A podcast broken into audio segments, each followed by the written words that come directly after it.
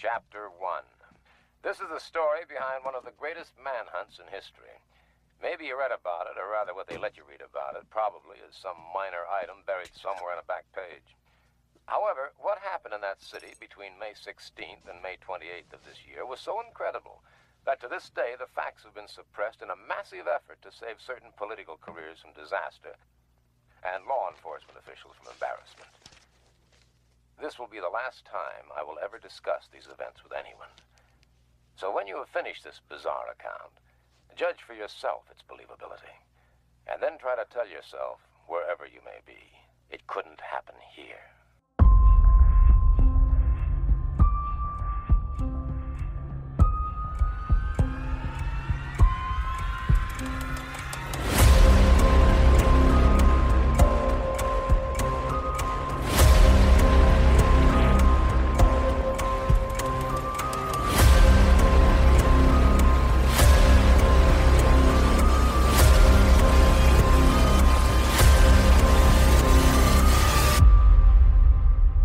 Welcome to this bonus episode of the Movie Clinic Podcast. I'm one of your hosts, David, and this is my wife. Sherry. And on this episode, we'll be covering the TV movie The Night Stalker from 1972.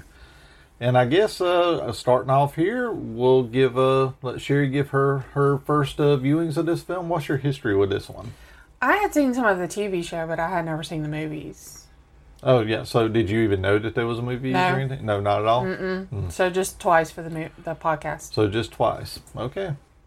My history with this is I had actually seen the TV show before I seen these movies because there was two of them. This one and the Night Strangler. Did the movie come first, and Yeah, then it yeah. spun off into a show? Yeah, Okay. uh, that's kind makes of sense. yeah. But I remember watching this one and the Night Strangler back to back on TV one day, and that was the first time I'd seen it. I was blown away by how not only how good it was, but it was a little different than the TV series, but not a whole lot.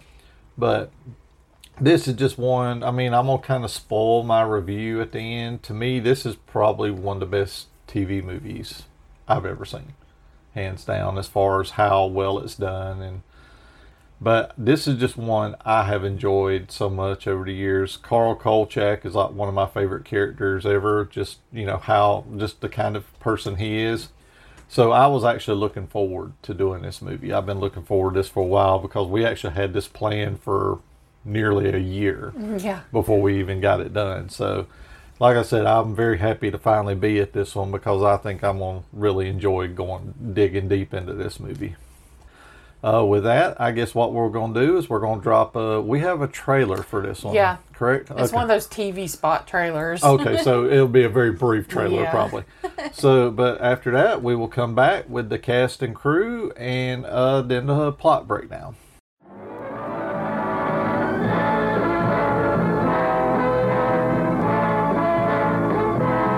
The movie of the week.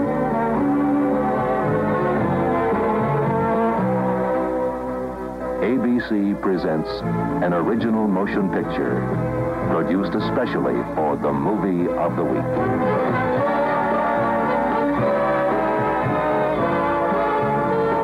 Tonight on the movie of the week.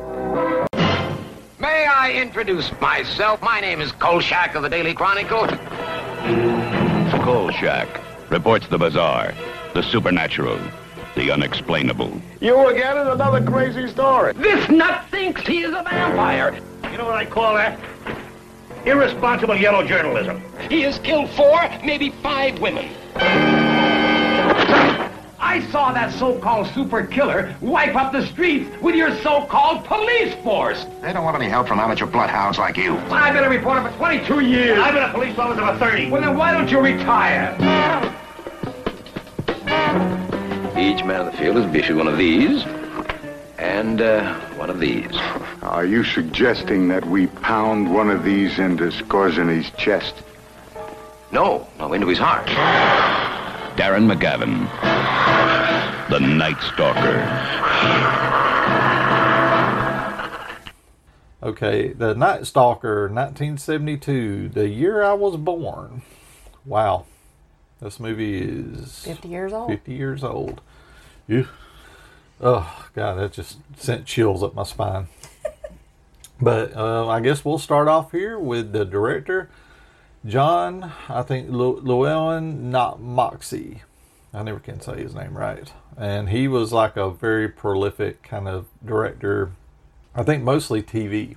I think I've seen very little in the way of uh, actual theatrical movies, but I think he kind of looked at film as film no matter where it's at. You know, Yeah. if it's on TV or theaters or wherever. But he directed such things as Sanctuary of Fear, The Solitary Man, Panic in Echo Park, and Genesis 2. And he passed away in 2019 at the age of 94. And that's one of the things I'm going to come into on this. Uh, I think everybody in the main cast I wrote down has passed away Oh wow. now. Yeah. That kind of threw me off as I was doing this. Well, I mean, you got to think a lot of them are older in this movie. yes, that's true. yeah. I guess it just so they probably died in the eighties, nineties. It just, I guess, I just sit, sit there and look at it like, well, hell, I'm still alive. But then I got to thinking, I was born the year born. this movie, the year this came out, like toward the end of the year this movie came. But next we have uh, Darren McGavin as Kolchak, Carl Kolchak, and he appeared in such films as Airport 77, Hot Lead and Cold Feet. Raw Deal, and of course, he was the dad in A Christmas Story that everybody watches every year at Christmas time. And he passed away in 2006, which uh, I still remember when they came, came on the news about that when he passed. That was very sad news to me because I was a big fan of his over the the years. Christmas store dad. Yeah, yeah. I mean, as I said. I mean, every movie I ever seen him in, he was just great. He played Mike Hammer, you know, detective. You know, Mike Hammer. He just he was just in a. He was, I think he was in the original pilot of Six Million Dollar Man, also, and just stuff like that. He was just all over the place. So I mean, he's just like one of these actors you'll never see again. And next we have Carol Lynley as Gail Foster and she appeared in such films as The Poseidon Adventure, Beware the Blob, Blackout, and Spirits. And she passed away in 2019. And next we have Simon Oakland is Vincenzo. And he appeared in such films as Psycho, West Side Story, Bullitt, and Follow That Dream. And he passed away in 1983. And then we move to Ralph Meeker as Bernie. And he appeared in such films as Paths of Glory, Kiss Me Deadly, The Dirty Dozen, and Without Warning. And once again, he passed away in 1988. Mm-hmm. So yeah, you're seeing a pattern. A lot of these people are are no longer with us. Mm. and next we go to Claude Akins as Sheriff Butcher which I always liked that name, last name Butcher. I never heard anybody with that last name till this movie. And he appeared in a movie that will be coming up in the near future on the podcast, Battle of the Planet of the Apes. He was in Rio Bravo, Inherit the Wind, and the Caine Mutiny. But a lot of people, probably my age, know him as Sheriff Lobo from BJ and the Bear and the Sheriff Lobo TV series Yep. and Homer Simpson's favorite TV show. but yeah, that's where I know him the, the most is from that. Really, I God, I watched that so much when I was a kid. And next we have Charles McGraw as Chief Masterson, and he appeared in such films as Spartacus, The Birds, Narrow Margin, Hang 'em High, and Hang 'em High. He passed away in 1980. And I think, did I say when Claude Akins passed away? He was uh, passed away in 94. Like I said, it's just like everybody's gone from this movie. and finally, I have Barry Atwater as uh, Janos Skorzeny. And he appeared in such shows as Star Trek, Gunsmoke, Kung Fu, and Cannon. I mean, he was mainly another one of these guys. He just worked in TV wherever you could go. I think, uh, you know, steady worker, basically. And he passed away in 1978. Wow. So, actually, not too long after this movie years. was out. Yeah. Wow. I didn't even know think about that till I just seen Let's that. see what he died of. Stroke. Yeah, so yeah, that didn't even dawn on me till I just looked at that. So, but do you have anybody you want to mention or No. anything in particular? Okay, uh, I guess what we're going to do here, we're going to go into the film proper, and like I said, this is um 50 year old movie, as we've already made it uh, clear. we're going to be spoiling this movie. So if you've never seen it, which is a 50 year old movie, if you haven't seen it, I don't know, you know. Well, I hadn't seen it. Well, you hadn't seen it, but you know, if you're a fan of these kinds of movies, let me put it that way: if you're a fan of these kinds of movies and you ain't seen it, go check it out. There- Sherry's a weirdo. well, there's a good, there's a great Blu-ray of it out right now. This and the sequel, for that matter, and a TV series. So check it out if you don't want to be spoiled. But outside that, we're going to be spoiling the hell out of this movie. Mm-hmm. So be prepared for that. But with that, we're going to go into the film, and we open on an old tape recorder Yes. uh, old uh, cassette tape recorder, which um, it was probably top of the line stuff back in 1972. I would assume anyway. you know, I'll have to. You know, I'll, I'll just say that's what it is. And this movie is pretty much going to be told. There's you're going to see. There's a lot of voiceover Yeah. in this movie. For Kolchak. Yeah. Because what he does is he gets down, turns the recorder on, and just kind of lays down on the bed and is listening to this mm-hmm. recording. And what it sounds like is he has recorded a book he's writing into mm-hmm. these cassette tapes Right. kind of start out here is chapter one, and he says basically this is a story behind one of the greatest manhunts in history. He said you might have read about it or what they let you read about it. And he said what happened in the city between May 16th and May 28th was so incredible that the facts have been suppressed in an effort to save certain political careers from disaster and law enforcement officials from embarrassment. He said, This will be the last time I will discuss these events with anyone. So when you finish this bizarre account, judge for yourself its believability and try to tell yourself wherever you are may be, it it could happen here. It couldn't happen could happen here. here. Yeah. Okay, so we're already setting up that we're going into a flashback. The voiceover kind of continues, and we see a woman Yes. kind of standing in the street, or she's at on a. I think this is like the Las Vegas Strip. the strip. Yeah. Yeah, and this is and this is interesting because this is Las Vegas before it really got big. Yeah. because it was Yeah. just uh basically like one strip. Now it's Yeah. like a, a playground for mm-hmm. adults. Yeah. you know. But here it's just like I think it's just like one solitary stretch. Yeah. She's waiting for a friend to pick her up, and this is Cheryl Hughes, and he says she is 23, and it gives like her weight and height. Yeah. Yes. Yes. And I guess she decides to just go, just walk on. I think a man tries to talk to her or something, and she just kind of waves him off and then leaves. Yeah, yeah. She's basically yeah. It's like some guy's trying to hit on her or something like that, and she ain't having none of it. So Yeah. I think she's like waiting for a ride, but then she's like, I'm No, just going to go and walk home. here. And Kolchak says what she doesn't know is she's en route to her doom, basically. She starts up an alley, alleyway, and suddenly, like, a hand comes out and grabs her. Yeah, a hand comes out and grabs her by the neck and pulls her and kind of like throws her into this heap of garbage in the alley. Well, you you see him struggling at first, and he's making hissing noises. Yeah, yeah, yeah. That's You're right. like, what the heck? And then he throws her into, like you said, in the boxes.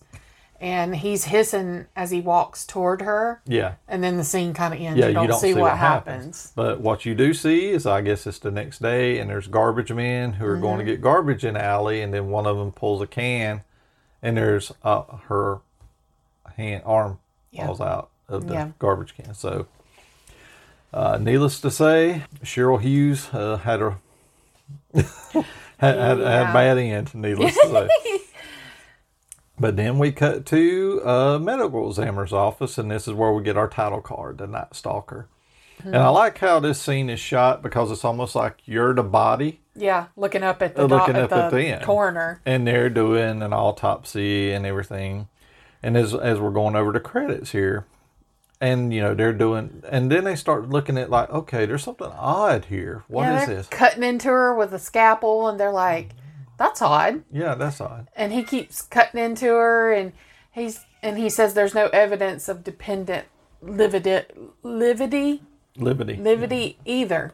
Go back to the chest plate, please, or whatever. Yeah. Yeah, but basically he's cutting into her and he knows that something's wrong. And he's almost very surprised by what he finds. And he looks over at his people and says, Don't tell anybody. He says, I'm calling the DA.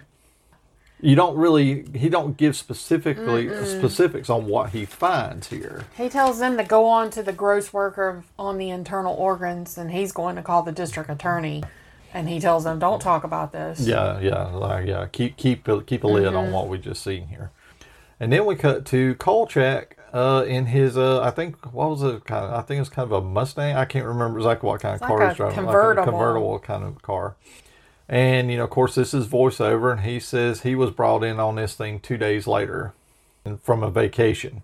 You know, he's basically been on, I guess, out of town on vacation. Yeah, and he said this is the first vacation he'd had in two and a half years, and he got jerked off of it because nobody's capable of, of the paper handling it but him. and you kind of almost wonder when you hear this if this is kind of hubris on his part, a little bit full of himself, you know, Yeah. because I, he kind of sees himself as a little bit more loftier than what he is. You know, you kind of wonder about that.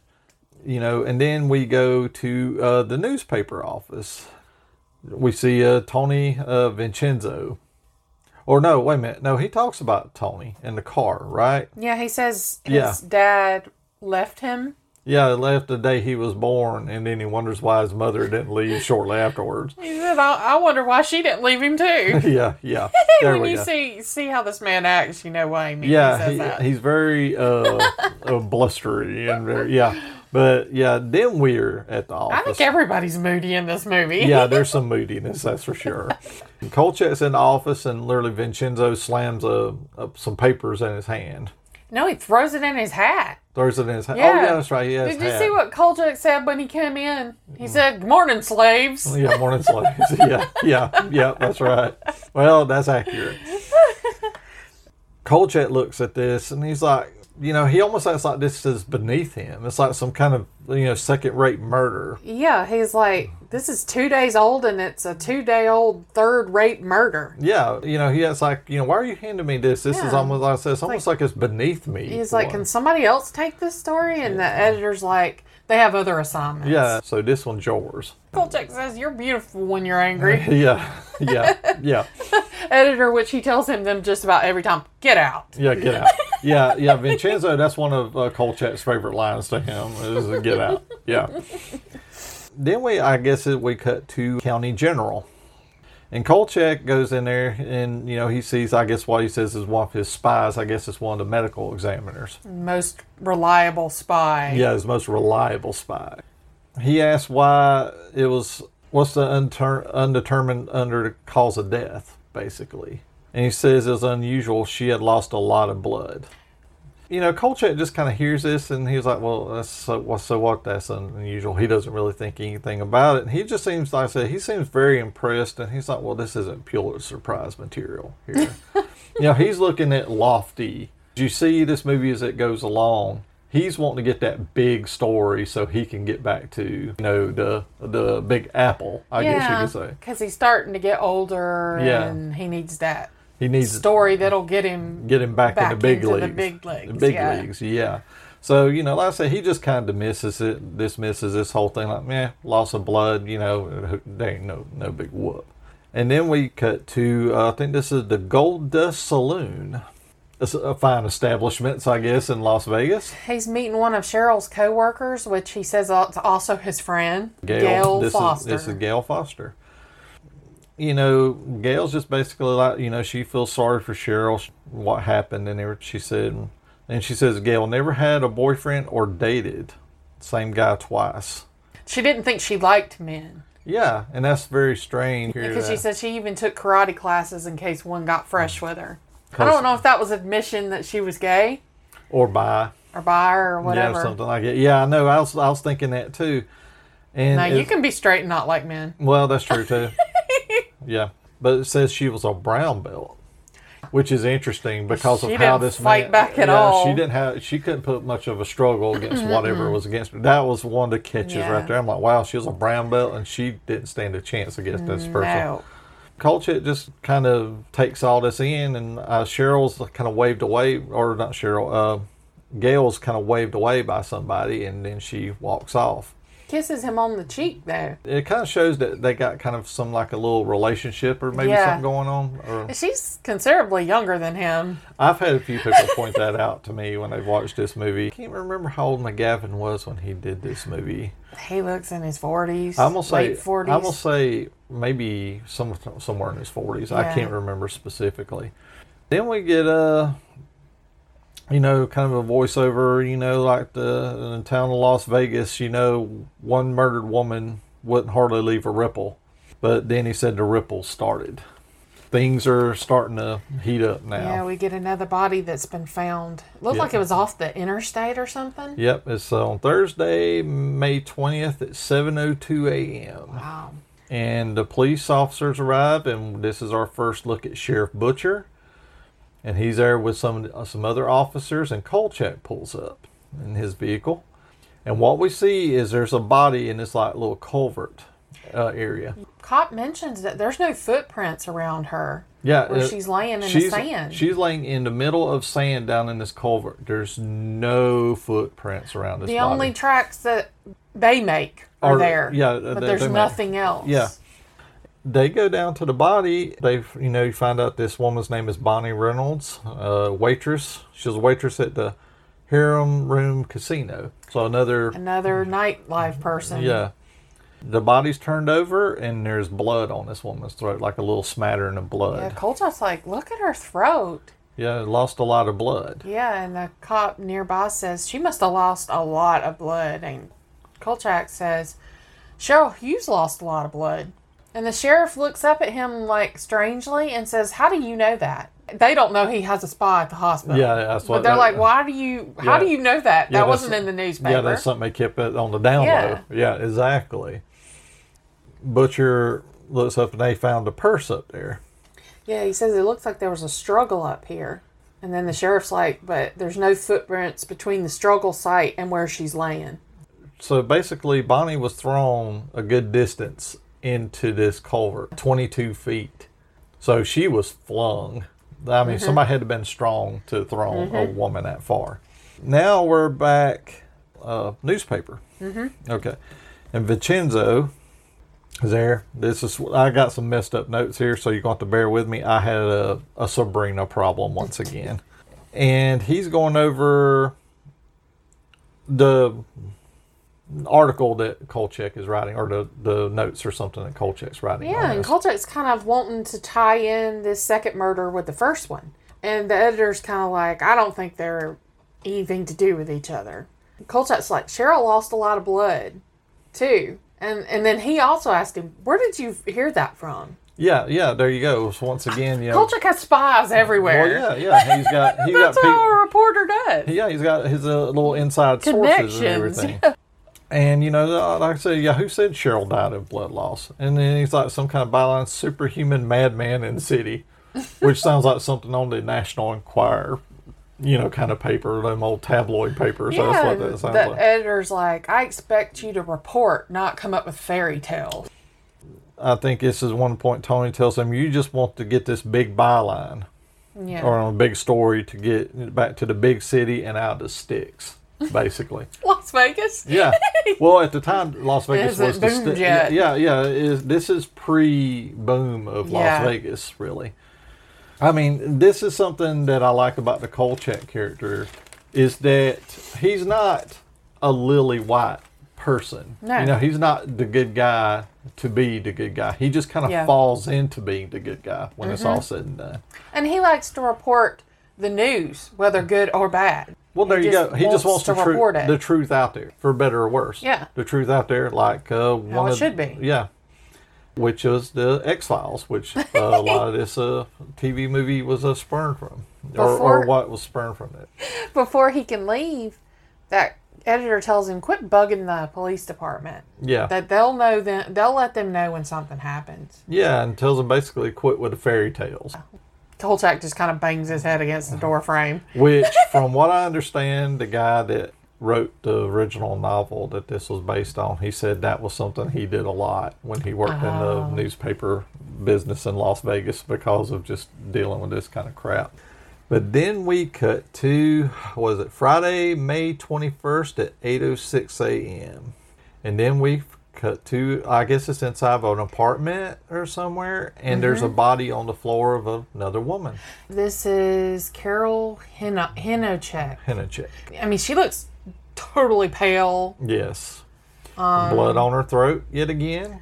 She's a swing cocktail waitress from the Bird of Paradise Show Lounge. Yep. And she was killed, they said, shortly after she got home at 2.15 a.m. Yeah, her roommate was there. But it made me think in this scene is like, okay, you got like all these women disappearing. Is this a customer that goes in those Well, places all the time? You could think that. You could Yeah. think, and he's just kind of casing like this is someone women. that is around these women all the time and they didn't probably yeah, know it. Yeah, it would make sense. And like I said, there's a roommate there, and the roommate was asleep in another room while she was killed. So she didn't even hear it. Was so quick. Yeah, she came in and then she drank some milk and she went and opened the back door and she was attacked there. Yes. Yeah, you know, so we we're what on victim number three. Kolchak, he tries to speak to the police after he talks to her and they kind of wave him off. They don't want to hear nothing he has to say. Yeah, well, naturally, yeah, And he said, and his voiceover comes over and it says, This was the time when people stopped talking. Yeah, because they're already starting to notice that we're starting to see. We've got some- a at least a serial killer or something weird with all these women drained of blood. yeah, yeah, something very odd, That's not normal. particularly in that way. No, Yeah. But then uh, Kolchak goes to uh, talk to his friend Bernie. And Bernie's from the Bureau, which I assume means from the FBI. Talking to Bernie about, you know, the blood losses and stuff like that. And Bernie's even kind of says the same thing. You know so much. Yeah, where did you find that out? He ain't gonna tell him. No, no. But he tells Kolchak there's nothing for them to look at right now, which is odd. Because I'm like, if you have three women, Mm-hmm. women, murdered in a similar way, you would think that they that would be like, okay, you got three victims, Yeah. three Weird. yeah. So I don't know. He also Bernie also tells him, get out of the police's face and let them do their jobs. Yeah, there you go. It's just like you're already getting this pattern that they don't want him around. Oh well, yeah, he Kolchak. asks a lot of questions. Kolchak's a pest. Yeah. Well, it's his job to be a pest. Yeah, and I mean, particularly on the TV show, he was a big screen pest. But you know, and he and he just Kolchak just says fine, fine, fine, basically. And he said just he asked Bernie, can you just check around stuff?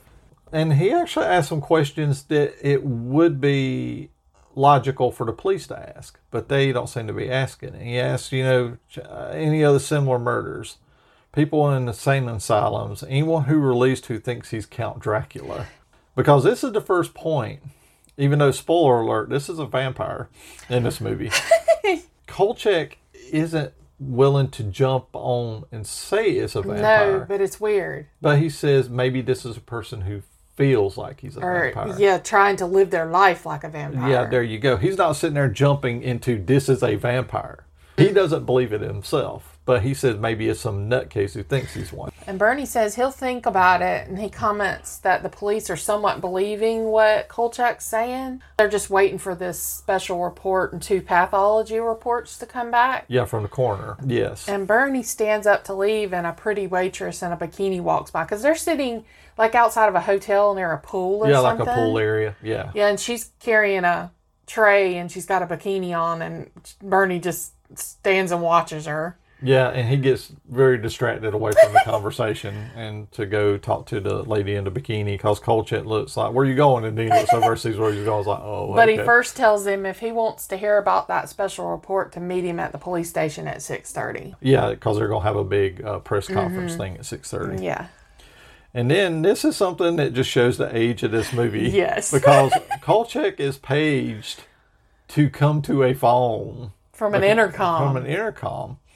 And how this person knew that Kolchak was there, I'm still not 100% sure on that. And Kolchak is called to the phone. And now I remember the one funny thing about this scene that has nothing to do with anything. I remember I had a videotape of this movie years ago. And something happened on the audio on that videotape where you didn't hear him call to the phone. It was almost like Kolchak all of a sudden was just looking around like a dog whistle went off. And then he goes to a phone. And I guess somehow they restored it because I just remember you watching that scene and all of a sudden Kolchak's like, hmm? Hmm? Like somebody blew a dog whistle.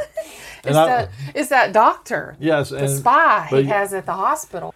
and he tells him that the hospital has been robbed of blood.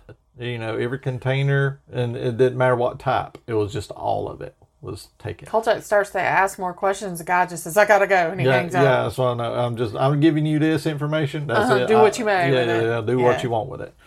Then we cut to I guess I think this is the Clark County Courthouse for our big press conference thing here, Yes. and we have all of our powers that be. yeah uh, in here. You've got the sheriff, district attorney, and the captain of police. Yeah, uh, Las Vegas PD, and Bernie's there, and of course Butcher, Sheriff Butcher's there, interviewing the coroner. and the coroner tells everyone, uh, really, that the deaths were quick. Their blood was drained just as quick. Yeah, he says it's swift in less than a minute. That Yeah. after the wound was inflicted, the blood was drained quickly with some kind of suction device. That right there would even tell me how Weird. can you drain all almost all the blood out of a body in the space of a minute. That's weird. Yeah, that's very weird. That right there would tell me okay, not normal. something's weird here. And then Kolchak chimes in with a question on like, well, what could have made these wounds? The coroner's basically like, well, not sure. You know, maybe like a dog bite or something. and everybody in there just starts A getting dog? outraged, like a dog, dog. And But- the coroner's like, I didn't mean it was a dog. It's only similar to a dog. Yeah, I mean, I'm like sorry, the- baby. I kicked her right in the face. I'm sorry. Mama's beating on I the little you under Sabrina. there. a karate kick to the face. But yeah, he just sits there and just says, "No, no, no, it's not a dog, but it, the the faint the bites are similar to like a dog." And he says they also found another substance in the blood on the neck. It was human saliva. Yeah. DA asks if it was a man, and it appears that the way women died, they die of shock. Yeah, he says he's not sure loss. of the motivation behind it, but each woman died from shock from blood loss. And Kolchak even asks if the women were bit for the sole purpose of getting blood. Course, you know, they're kind of trying to evade all these strange questions, which, how would you answer these kinds of questions anyway? Because, you know, I don't know how you would. There's someone always telling Kolchak to shut up or get out in this movie. Yeah, yeah. Yeah, he's a pest. Yeah, he's a pest. The sad part about it is, is if I was in Kolchak's line of work, I would be exactly like him. I would be exactly like him. I would annoy the shit out of everybody because I would want to. I'd be asking questions, questions probably people wouldn't want to answer, but I would be asking them anyway. Yeah, I did that when I became an underwriter because I was really good. They called me the super sleuth Yeah, well, there you go. because I would find all these like truckers that were had got a bunch of claims and then they dropped their their company and then started another company and I would link them and find them. Yeah, well, And and they I'd get on my my partner that was just about ready to retire and she didn't give a shit anymore. Yeah, She's like, yeah. you get on my nerves. yeah, well, there you go. There you go. There you go. Go back, and the coroner starts talking about. He says there are people who've been mentally ill who have thought they were a vampire, and he says there was a case in uh, what nineteen twenty five, yeah, Yeah. nineteen twenties. In Germany. And then Butcher, before this story gets going, Butcher's like had enough of this. You Yeah. know, and he says y'all just all you just jump into these conclusions. Yeah, he's just like, yeah, this is, you know, we need to get on from this. And the doctor comments that you can figure out who a person is by their saliva. He says since we found the Mm-hmm. saliva in this blood, you can type it. Yeah, and he suggests that they maybe try to find a very anemic man with possibly some rare blood disease. Yeah. So he's trying to just get blood to. Yeah. Yeah. I mean, and that's a logical thought there. Yeah. You know, I mean, that does, you know, make sense. The DA says there's a man out there. He says basically there's just a man out there high on drugs and he will do it again unless he's stopped. He's just kind of laying it out like this is just some nutcase out there who's just doing some stuff as a druggie and we just need to catch him. But the most important thing he says that you need to take away from this conversation is that he doesn't ki- care who killed that woman. Yeah, basically. No, he don't care. That's what he really means. Uh, Pretty much. He just wants this out of the way, swept up under the rug. Mm-hmm. Then uh, it's asked about the blood theft. The Las Vegas PD, you know, nurse seen somebody funny there that shouldn't have been there. Yeah, there was a tall and skinny man dressed up as an orderly hanging out around the refrigerated storage area. And there was no man that was supposed to be there on duty at that time. Yeah, because she was like, after everything happened, she mentioned seeing that orderly, and everybody's like, there's nobody that works here that looks like that. Yeah. And she gave a description of the man. White, adult male. 62, 64, 175 pounds, pale, with dark hair. So it's Barnabas Collins. You know? yeah. Well, Barnabas was actually a little younger than that. He was in his 40s. I think. Yeah. Butcher's basically like, he basically just tells every, co- we're going to comb the area, basically. You know, check everywhere, leave no stone unturned, basically. Yeah, he says this is the plan. We're going to search for the airport, the bus terminal, the railroad stations. They're going to have all their men that they have pretty much on the case. I mean, they're going to literally comb comb this area and see if they can find him.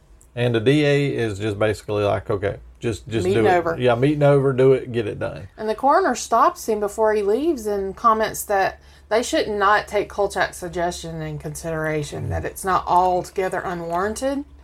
And Kolchak is trying to switch his out his cassette the whole time. He's been recording Yeah. all this.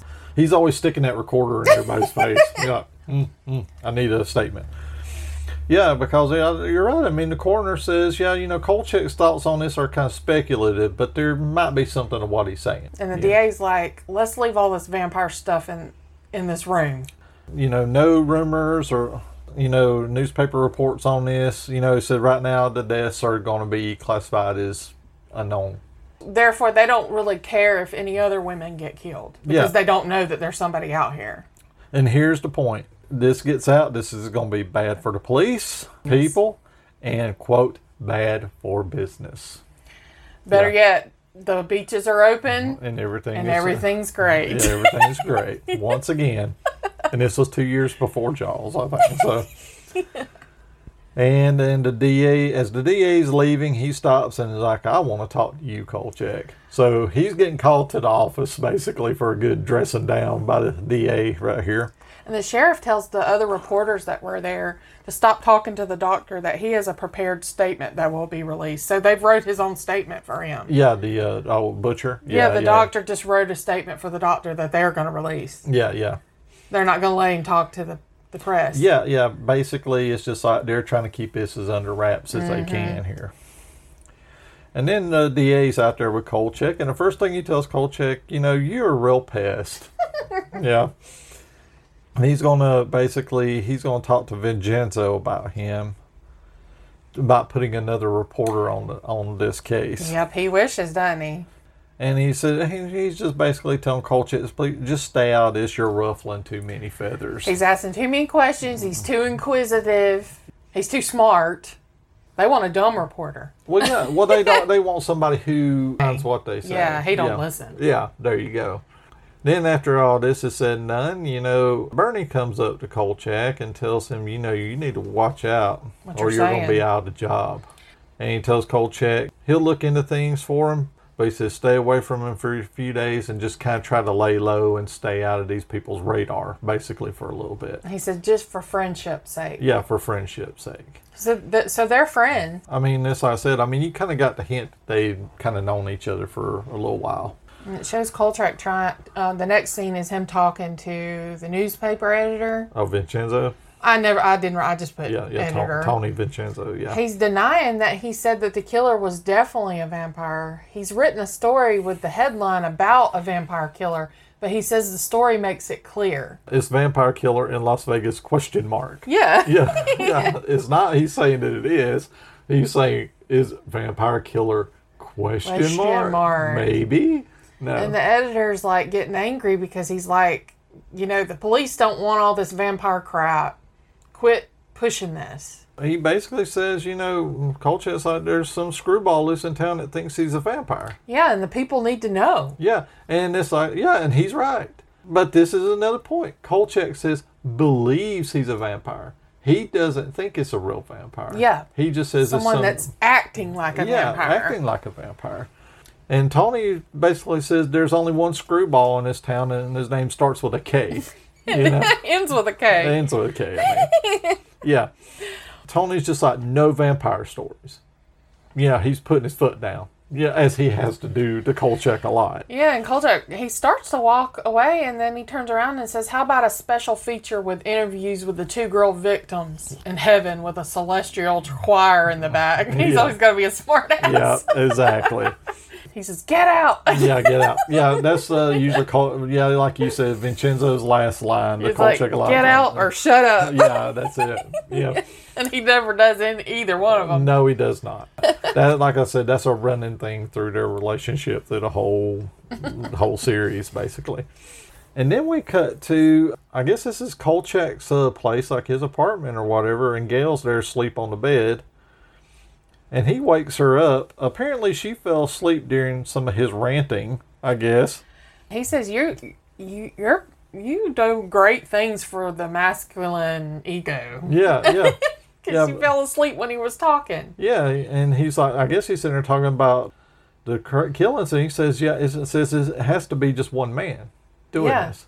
Uh, he's like anybody else. How would one man do all of this? You know, like I said, drain a body of blood in the space of a minute and I think like- before that, he said the newspaper editor has the the new sense of a tree stump. Yeah, there you go. Yeah, he don't have any instinct. not at all. Well, I mean, I would assume if you're a newspaper reporter, you're the one out there on the street. You got the better senses than somebody who's sitting behind in an office behind his desk. Yeah. you know, because you're out there in the field. And all this talking to Kill, and she's like, "You you make her glad she works nights. Yeah. she works at a lounge too. So she's she's kind of the type of woman that's been killed." a prime kind of thing. Yeah, I agree. He kisses her, Yeah. so they're together. You kind of gather that they are in a relationship together in some way. I mean, I yeah. just took they were kind of just close, but sleeping together. But then it get a little serious at times. yeah, that's what I'm kind. maybe so. Yeah, I could see that. Phone rings, and you find out there's another body, but this time he was seen. And then we cut to, I guess, outside of a home, and there's this older lady being questioned by the police as Kolchak pulls up. And this is victim number four, Mary Braden, showgirl, 25 years old. And the mother comments that she saw the man standing from a distance, and she thought that this man was kissing her daughter. Yeah, but no. When he turned and left, the daughter just fell on the ground. Yeah. So he was there draining her blood. You know, Kolchak walks up there and starts taking pictures of the body. Now, this is one of the things that's kind of interesting to me when I watch this movie. Usually at a crime scene, don't they try to keep anybody out of there that doesn't? But it seems like back then they didn't. I guess they didn't have forensics as well Yeah. back then, so you could just trudge around everywhere. Because Kolchak's always there snapping pictures and walking around. Seems like they wouldn't want that. Yeah, because I know he even sitting there taking pictures. He said, "Well, it looks like Bela Lugosi struck again." And the cop told him, "Shut up." Yeah, that's the witness's. This is the witness's daughter. Daughter, yeah. Yeah, so he says, "Oops." yeah, he's like, oh shit. Well, yeah, I think he's a little desensitized sometimes. uh, just just a tad. Yeah, and and then uh, you know he's uh, he goes over and talks to the witness's you know mom and asks you know says you know asks about you know anything. Says the car drove off in was like a maroon kind of coupe. The cops kind of hear this too, and then they kind of call in, you know, to be on the lookout for this kind of vehicle. Kolchak asks the police, "Can he talk to the mother?" And the cop says, "Yes, but take it easy." And the scene kind of ends there. Yeah. And then uh, we cut to Kolchak going to, I guess, what you call a switchboard operator at the county courthouse. It's his best contact in Las Vegas, Helen O'Brien, and he sets a box of chocolates down right there. Yeah, uh, that's a good bribe. I'll give him that. She calls him a sadist, and he says, "Well, I could take them back." Yeah. She says, "Over my dead body." This kind of reminds me when you buy me cookies or candy, and I don't need them. yeah, I know. You always I'm like, on- I don't need them. Why'd you buy me that? And then I'm like, give them to me. well, then I say, well, I'll just go and keep them for myself. And you're like, no. yeah, so, yeah, this is very similar to that. Um, asked her, really, can you kind of keep me up to date on when they're searching for this car if they find it? She says, of course not. Yeah. But she takes the candy and she says, robbed again. Yeah, you're bribed again. So, yes. Yeah, so, yeah. No, but yes, basically. No, but yes. So he's walking away from her. Bernie is there. And Bernie uh, tells him, you know, Kolchak say, "Hey, I got something for you. How would you like to see the killer's face?" Wow. And then we cut to a newspaper uh, machine, and I guess it looked like a casino kind of lounge. Yeah. And there's the killer. It's like a sketch of the Yeah. killer's face On the and, front page, and we see a man. We don't see who he is, just wearing all blacks, just from the back of him. and he gets a copy of the newspaper, and he is just walking to the casino. But everybody looks at him like Well, there's some people that do. Some they're like they just- look at him like, "What's up with this dude?" And a young girl walks by him and turns around and looks at him. Yeah, I don't know if she recognized him from that picture or she's been hearing stories about. or it's just his odd look. Yeah, It could have been anything. You're he doesn't turn sure. around. He keeps walking. Yeah, he just keeps walking straight Yeah. on through. And then we are outside the casino, I guess, at night. And there's a woman like getting headed toward her car. And she kind of just keeps looking over like she's noticing something odd, like there's a man sitting in a car. It's almost like she notices this man. It shows his eyes for the first time, and they're bloodshot, and totally black. Yeah, bloodshot and black, and you can see he looks very pale. Yes. And then, of course, dark hair. She's kind of standing at her car. She's searching in her purse for her keys.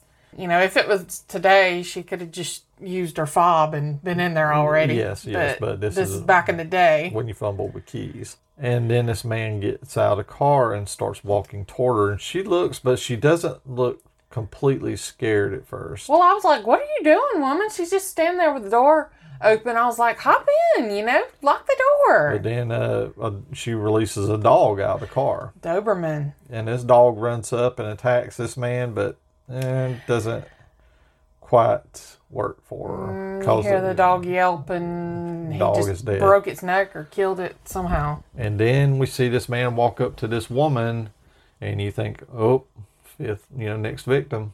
And we cut, and we don't see what happens. Yeah, but did you see the way she looked at him? Was that that typical vampire hypnotizing, or was she just frozen in fear? I think she's, I, I want to say more along the lines, she was just frozen in fear because of how this man literally just killed that dog like there was nothing to it. You know, Dobermans are strong dogs, Mm-hmm. and one gets on you, it's going to at least knock you down, but he didn't even fall to the ground. It just jumped up on him, he just grabbed it and killed like it. a bear bear hug, and then just killed Yeah. it. Cut to black, we don't see what happens to her, but we assume, well, there's one Victim more. number five. Kolchak's in Vincenzo's office, and we find out this woman is her name is Shelley Forbes, and they say, well, she's probably the fifth victim. Well, it starts with him saying, describing what it's like being a reporter. He says it's like between, being between a hooker and a bartender. That spirit, spiritually he stands beside Galileo because he knows the world is round. But that doesn't really matter when the editor knows it's flat. yeah, yeah, yeah, that's right. And Vincenzo is talking to Kolchak in here, and he says basically, he says he's just close to firing him. He says he's tired of getting all this pressure from everyone because of Kolchak and his story. And he's caught in the middle because he's got Kolchak wanting to just reveal everything, and the cops don't want him to reveal anything. So he's caught in the middle. And and Kolchak just gets on this rant. And he says, you know, this is like a newspaper, and we're Yeah. supposed to hear, we're supposed to be printing news. Not suppressing yeah, it. not suppressing the news. Kolchak wouldn't make it in 2023. No, no, no, no. I mean, like I said, I would probably be a lot like Kolchak, and I would probably be fired from every job. Basically, Tony just call, says, Kolchak, you're an idiot. All this means to you is a byline. And Kolchak doesn't deny that. He said, well, what difference does that make? We're suppressing this from the public, and he said that's wrong. His motivations are, uh, they are about him. He isn't, like I said, he's not the lily white hero. I'm going to just do this because I am good. I am No, he wants the story. Yeah, he wants the story. the popularity. Yeah, yeah. I mean, like I said, he but he doesn't want to suppress the news at the same time. He feels people should know. Like I said, a Kolchak isn't exactly like I said. He's not exactly doing this cause out of the goodness of his own heart. And the editor's like, that's kind of the point that if people knew, they'd come unglued. So that's his reasoning behind not telling anybody. Well, that's it.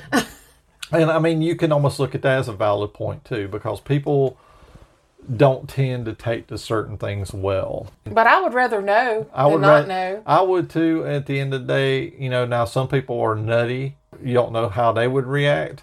you know, I would want to know. So I can understand that perspective too. And then we cut to uh was it says Tuesday, May 25th at 7:30 p.m. Oh yeah, Helen, uh, the woman who he bribed with the chocolates, I'm assuming, gave Kolchak info on 16 possible suspects. That all of them had been eliminated but one. The name is Martin Lobin. Address Spring Mountain Road. I mean, I wrote my notes. Do you think Dracula is a law-abiding citizen that he registered at the DMV? Technically, he did in a way, but I guess you'd have to because for your Dracula, you gotta kind of live on the down low I guess. because they do actually say this name Martin Lobin address, but they they were phony.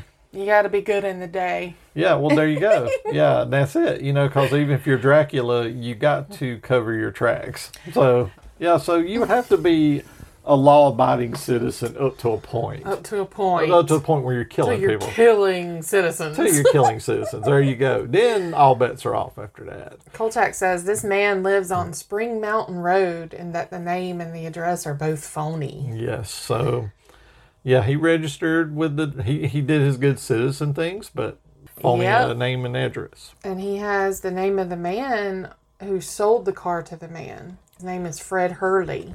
Yes, and they go, and Kolchak arrives at the, I guess, the used car lot as a butcher and an officer there are apparently already talking to the man. Butcher's basically, once again, he is not happy to see Kolchak pull up because, oh God, him again. He actually punches the car. He like it slams his fist against. He's like, "What are you doing here?" Yeah, what are you doing here? Yeah, But that salesman said that he had tried to sell the car, he give the man a price, and the guy just looked at him strangely. And then he says after Kolchak comes in that he gave him a price, and the and the guy was like, he thought it should be three hundred dollars less. So basically, the vampire was haggling, Haggling. haggling a good deal for the car. Yeah, which you know, at least the vampire's thrifty. I'll give him Yeah, that. only a vampire buys a car at night. Yeah, yeah, buys a car at night and apparently haggles. I can't fault him for that because I guess even if you're supernatural, you want a good deal. Car salesman just almost acts like basically like, yeah, I was kind of this guy kind of weirded me out, so he just went along with the deal. He says this this seemed like someone not to mess with.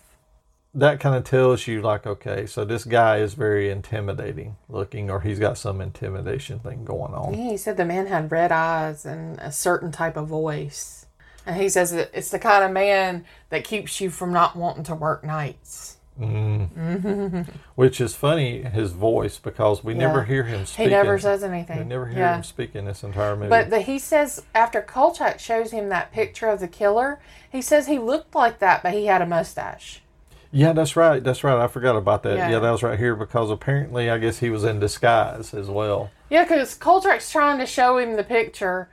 Sheriff's like trying to grab it away from like, get out of here, Kolchak. Yeah, yeah. It was like Kolchak just butts in. But they had already showed him Yeah. the picture because I think the sheriff tells Kolchak, quit trying to do our jobs for yeah, us. yeah, there you go. Yeah. Quit- they had already showed him this picture and he had told them it looked similar, but he had a mustache. yeah. So, like I said, he's uh, in disguise, as they say. Mm, Yeah. After this, we cut to back to Kolchak's apartment, and Gail is ironing uh, uh, ironing a shirt. I guess one of check shirts, which I don't ever see people iron anymore. Uh, I can't tell you the last time I've ironed a shirt. I guess I don't have shirts that need to be ironed. So, Ironing and sewing, like I, I can remember my grandma getting on to me because I didn't know how to sew. And I was like, I'll just buy a new shirt. And she was like, What's wrong with girls nowadays? yeah, well, I don't have time because I'm working. I guess you could say what's wrong with people in general. But yeah, you don't have time to sew because you're actually out there, you know, making that almighty 50 cents. Kolchak's just walking around and he just tells Gail, you know, like, you know, I've been waiting for a story like this basically forever, like all his life. And then he's kind of like looking around at some of the newspaper stuff and, you know, he says they even airbrushed out Mary's photo before it was printed, one of the victims' Yeah, photos. the bite marks. Yeah, off the her bite marks, they even airbrushed it. Yeah, they out. don't want the public to even see that there was bite marks. Yeah, so they're just, like I said, covering it up, covering it up. And then Gail tells him one of the same things that Bernie does. Says, you know, tells him to watch out or he's going to get fired Again. again. Starts naming off all the times he's been fired in different locations. Yeah, and I think I counted eight, Yeah. At least eight different, like New York, you know, other places. and I think Yeah. there was one place like three different times. yeah. So yeah, he's uh, racked up. Yeah, he's been unemployed a, a lot. You know, as far as you know, I guess once again doing shit like he's doing now, getting and butting into people's things and stuff. He comments that he's becoming extinct in his own lifetime. Yeah, yeah. Just kind of asked Gail and said, "Why don't you just quit your job?"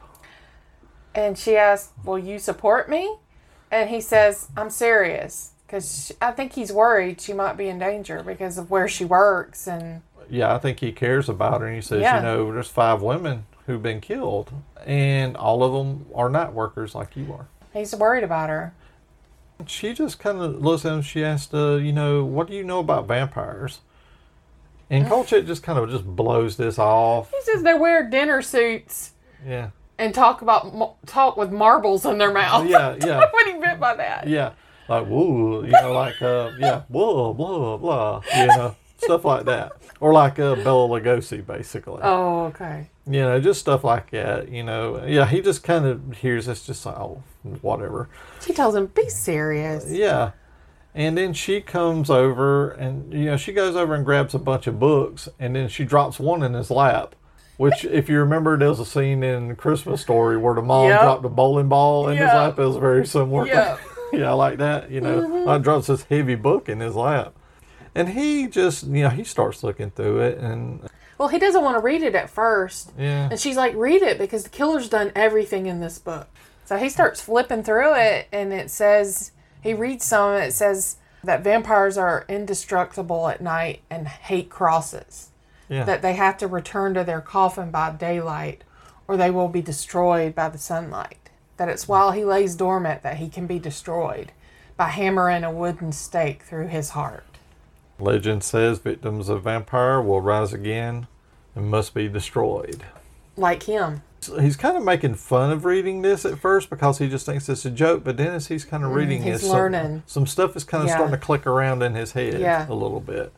So, like I said, he's not completely there on believing this yet, but he's kind of like, hmm, He's just maybe not normal. yeah, not normal. Maybe, but- so sometimes you have to look outside the box, and I think that's you know, Yeah.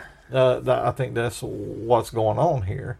And then we cut to night, and we're at the hospital, Mhm. and we see the same man walking through the hospital In a black bag. with a black bag. And The voiceover says that the victims of the vampires will rise again and must be destroyed the same as vampires. That's what you just said. Yeah, that's what I just said there. I, I put it in with this scene. Oh, so well, that's all right. Stake through the heart. Yes, uh, state, yeah. But as this man is walking through the hospital, uh, this uh, hospital, he goes into a room, and then there's this nurse that's kind of coming up behind him and follows. Well, she hears somebody kind of in that room and she goes in the room and she looks and there's a pale man kind of stooped in the refrigerator getting blood bottles of blood. Now you'll notice how before he was stealing all the blood, he's looking for specific, Specific types of uh, blood. This, yeah, because you notice he's looking at the bottles this Mhm. this time, like he's taking A this- blood type. a certain type. So you're like, well, that's weird. Yeah. This woman goes out of the room and finds this man. I guess it's like an orderly or somebody like that that's in the hospital. hmm And he goes in there. Basically, him and this man start fighting. Yeah, he punches the vampire like twice. And it just doesn't faze him. No, it does not do anything whatsoever. And as of like many people in this movie, he just tosses this man all over the place. Then he walks out of there. He's just walking down the hall casually, and then there's other ones there just trying to fight him, and he's just tossing them around like a rag doll. Throws one guy into two different walls and then he just throws him down the hallway. Yeah. This is kind of like Terminator 2. Yeah, well, yeah, yeah, yeah. There, well, there you go. Yeah, just knocking them around everywhere like they're just nothing to him. He comes around the corner and there's another male orderly there. Yeah. He kind of tosses him around and then throws him out the window. Yeah, he throws him out a three-story window, which is which is actually for a TV movie, I guess back in the day, that's a pretty good Yeah. stunt. Then we see a car. There's cars pulling up outside, and Kolchak pulls up. you know, you're kind of disoriented there for a minute. Like, what are they pulling up for? Then all of a sudden you see a body, well, somebody's fly out the front door of this hospital or something. You're like, oh, okay, so this is still going on. Yeah, the Kolchak's voiceover says he heard about a wild brawl at the Old Town Hospital. There you go. That's why so he he showed came up. there. Yeah, he's apparently got a, a police uh, police radio or something like that, or his uh his snitch Yeah. on the inside. And uh, the vampire comes out fighting orderlies out the front door. Yeah, and then the cops even try to get in on this, and he's just tossing them around. I mean, anybody that gets in his way, this man is just yeah tosses them. Like Kolchak's taking pictures the whole time. yeah, he's just getting pictures of all this. Then the man just kind of run and just runs right by Kolchak. Don't even. Yeah, I guess because Kolchak isn't actually trying to stop him. He's just there taking pictures. He's the He's only being one. Being a reporter. Yeah, he's being a reporter. He's the only one that's not getting in this. I mean, he's the only one not trying to technically stop the man. He's just taking pictures. And then he turns around, takes pictures of this guy running off as the cops are shooting at him.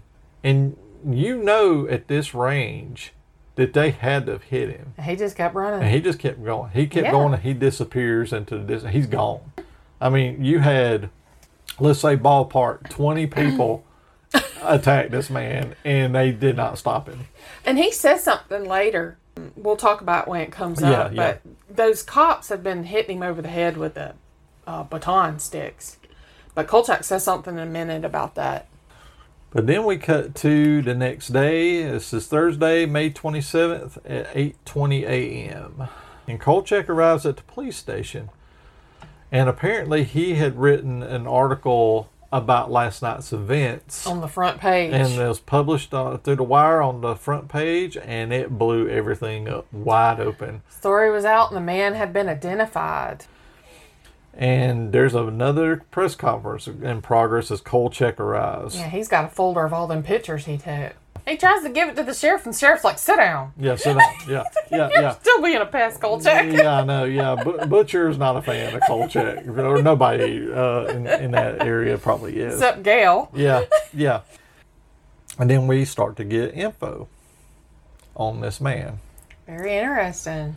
And this is from like Scotland Yard of all places, you Mhm. know. So they went over, they went over across the pond there, as they say, to get this info. The man's name is Janos Skorzeny. He's Born in Romania in in- 1899. 1899. And Butcher is even sitting there looking at it. He says, So you're saying this man is 70 years old? He'd be like by math 73. Yeah. So they don't want to believe that this is the man they also running. Yeah, sprinting and throwing. Fighting people- everybody. Yeah, throwing people around like they were pillows, Mhm. basically. Bernie kind of gets mad. He says, This has been fact checked, triple checked, And and confirmed. confirmed. Yes.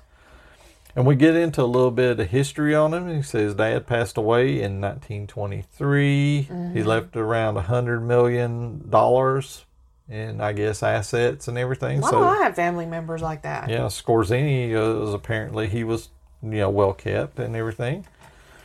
He traveled around Europe, loved you know the nightlife there. And he goes to, and then Bernie looks at Kolchak and says, Well, Kolchak, here's some information you will find interesting. That while he was in England, he passed himself as off as Dr. Paul Be- Belasco. Yes. a specialist in hematology research. His work involved freshly killed air raid victims from various London emergency rooms. Yeah, from World War II. And London residents said that he installed several kinds of sump pumps and tubs and extremely large commercial meat freezers. That in 1948 he turned up in Canada still as Dr. Belasco. That he made himself known on every border um, with like with the violence would break out there. He was always there, and there was dead bodies there. Then he left Canada for Las Vegas on April 19th of this year. So I guess this is 1972, I don't know. Yes. Under the name of Detective Constable Alan Hensley. Yes. Because of his British citizenship, he's an international fugitive. And Yeah. Bernie comments that the FBI is very interested in him and that it's no longer a local matter. So yeah, Bernie, basically the FBI and the since it's that FBI government, they're in, Yeah. they're they're taking over on this now. And Bernie continues that in all his travels, the same has been consistent that all the victims have been drained of blood. Yes. That he's not that if he's not a vampire, he certainly is a suspect in multiple homicides going back 30 years. And then Kolchak starts asking questions. How come cops? Uh, how come cops basically shot him with no effect? A seventy-year-old man outrun police cars. He was hit in the head, and he said there was a gash in his head, but there was no blood. It was clear. It's clear. It was not clear. red. Yes. And Butcher once again wants, tells Kolchak to shut up. Well, he's like, can't we shut him up? Uh, yeah, And the DA says, let him hang himself so maybe we can finally be rid of him. yeah, yeah, yeah. He'd be talking in prison. Yeah, oh yeah, there you go. Yeah, he, he wouldn't be quiet. That that ain't gonna solve anything. Coroner says bites on throat made by teeth. And and was it drank blood? He said that whoever the killer may be, he's operating like he is a vampire. Yeah. He says they can go on with their beliefs that he's a real man, but you won't catch him until you proceed under the assumption assumption that he is a vampire. Yeah, it's basically you got to, yeah, you got to operate under this assumption that you are hunting a vampire, and then Yeah. the DA is just like, well, you're just out of your mind. he said it'd be panic if we said that it was a vampire. and the damage it could do to the law, the image of the law enforcement. And Kolchak calls them out and says they're, that they're so afraid of appear, appearing stupid that they will ignore the only possible way of catching this killer. Well, there you go. And the DA tells Kolchak that they will handle the situation without any public observation. And the DA tells Kolchak to basically just be quiet. And Kolchak says, well, you know, where you're going, you're going to be looking at a grand jury Yeah, investigation. says, you've already blown it. You know, they're going to call for a grand jury investigation. Yeah. That you can't stop the rumors. and then they just tell Kolchak, sit down. I know. He gets up and tells him just to sit down. Yeah. I was I was surprised that he sat down, but I guess he just Well, he's outnumbered in that room, Yeah. basically. yeah. Yeah, and they basically say they will get him like any other normal murder. Yeah, he killer. says I don't care what's been written in the papers. That the man is still classified as an ordinary maniac. That he'll be settled by standard police procedures. And the DA st- says Kolchak needs to learn to accept it, or they'll chase him out of town. He ends up by saying, "You dig? Kolchak's out. I dig. I dig." yeah. So this is what the third time he's been threatened to be thrown out of town. Yeah, he says, I, "Yes, I dig, but next time they blow it, to remember who has the answers." And basically, we come to find out the cops will be on duty. I mean, you know, no vacation times, no Yeah. you know, overtime is going to be out. They're going to have probably really every cop on their force. He says be between out. our two departments, we have 650 men on full time duty. They all have lear- that all leaves have been canceled, and everybody's working 16 hour days. That their chopper is going from dusk to dawn. They have unmarked cars patrolling the casino center and the Vegas Strip. All roads have been blocked.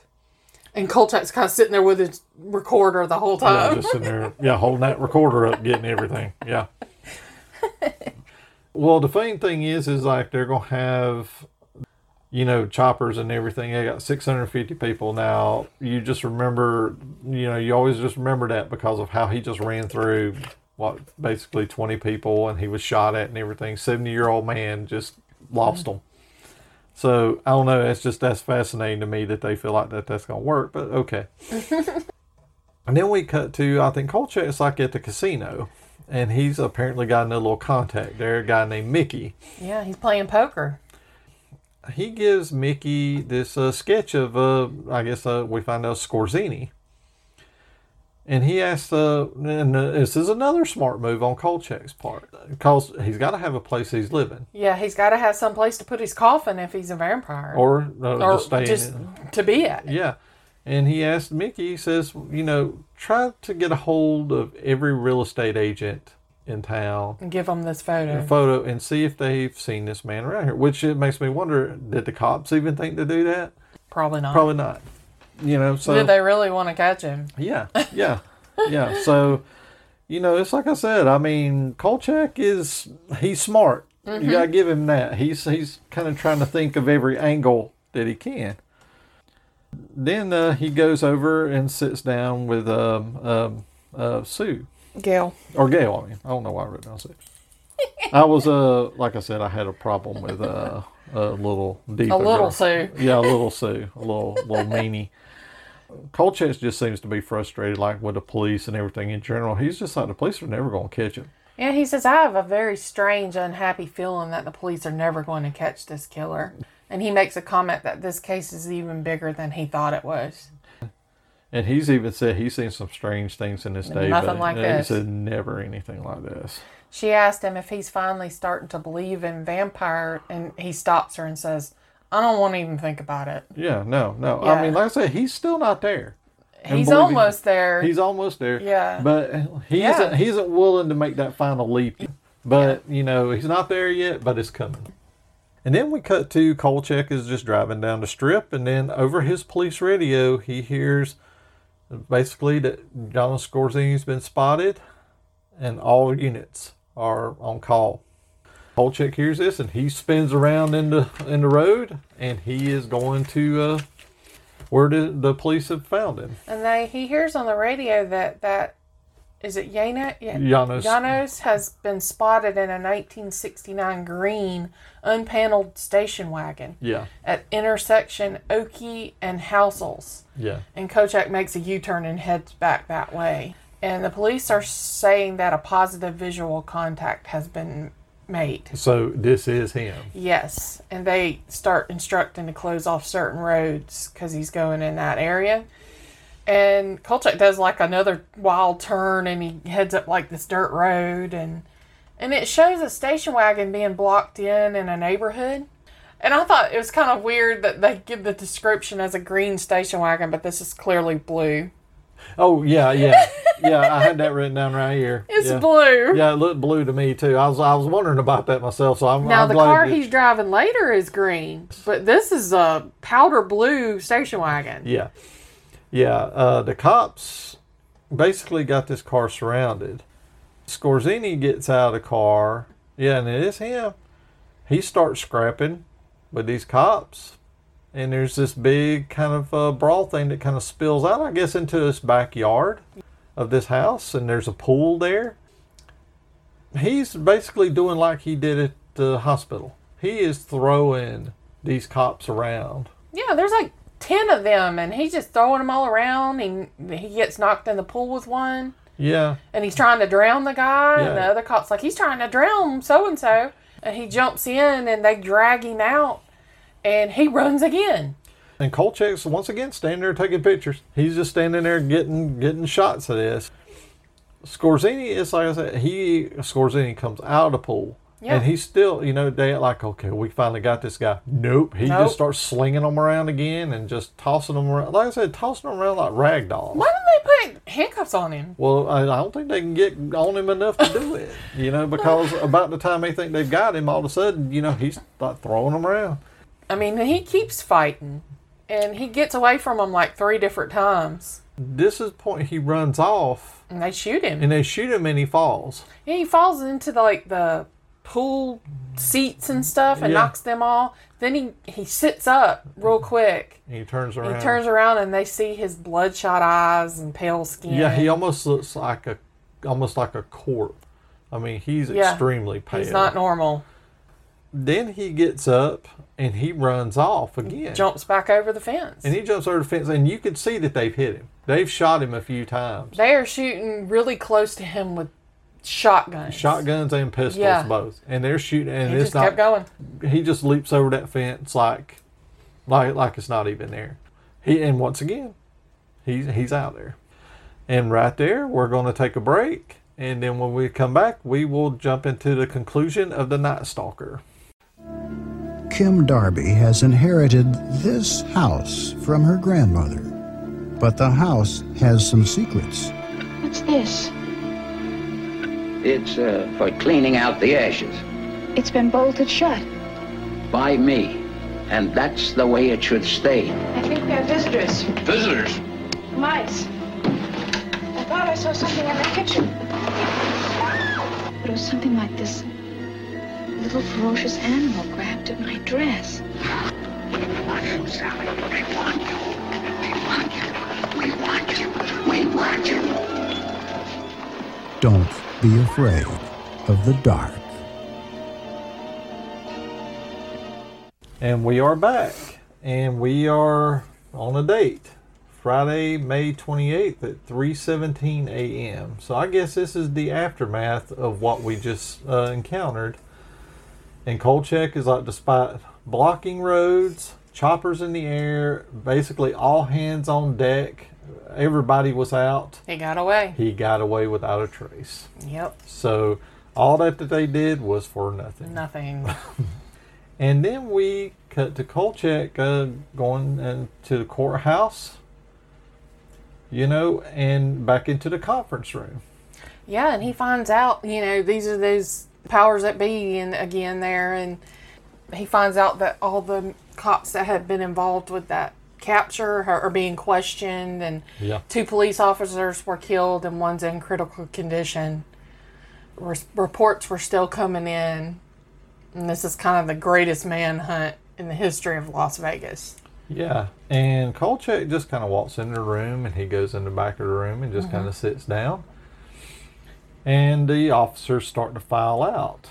And we see Bernie and Sheriff Butcher and the DA are left in office, and Kolchak is just sitting there across the room. They're talking to each other. They don't know what to do. Yeah, they are. this point. Yeah, they they Yeah. are at a loss. They just don't know what to do.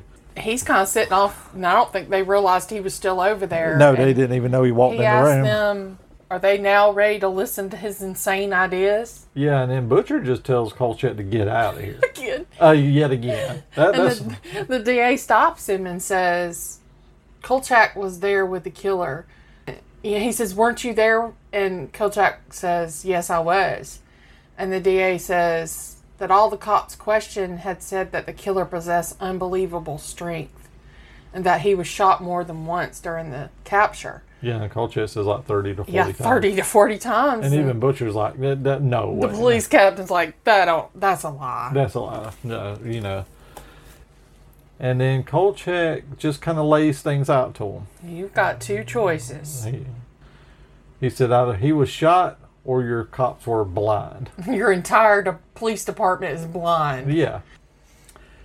The DA is just, you know, and Butcher's once again getting pissed off, and the D- is just like, well, hold on, hold on. Let him talk. Yeah. And he's like, you know, did, we had this man and we still couldn't hold him. So he says, well, just let Kolchak go and speak. For once, he's like, okay, let him speak. And Kolchak, this is when Kolchak lays out What he wants. what he wants. If he helps him.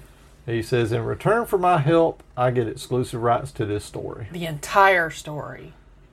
And then the DA's like, you know, was it like something like he says something like, I agree if if all your suggestions lead to our suspect. Well, he says it's agreeable if they decide to follow his There you go. suggestions. There you go. Yeah, yeah. And Kolchak says if they don't follow his suggestions, they will be chasing the suspect until doomsday. Well, and he's pretty right about that. Yeah. He brings over a bag and opens it, and he pulls out a cross. And I like this. Uh, this is like an old medical bag, like Van Yeah. Helsing would carry Yeah. around in the old Hammer Dracula movies. And he says each cop needs to be issued one of these crosses. Yeah, he pulls out a big silver cross. And then he there. pulls out a wooden stake. And Bernie's like, "Where did you get that?" And he says, "I had a furniture owner, the sto- owner of the furniture store, make it for him." Yeah. And he pulls out a wooden mallet too. Yes, big wooden mallet. The Kolchak's uh, pretty much. I think this is the point where you could see, like, Mhm. okay, he's pretty much believing. He's embraced what that book said. Yeah. That the way to kill them is stake them through the heart. Butcher says, "So what do you propose we do? We put this stake in Skorzeny's chest?" Kolchak says, "No, you put it in his heart."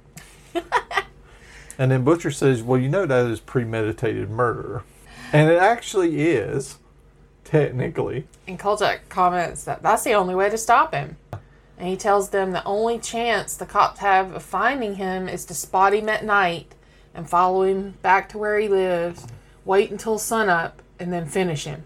That he will be too strong to catch at night, which we sell that. Yeah. He's tossing everybody around like rag dolls.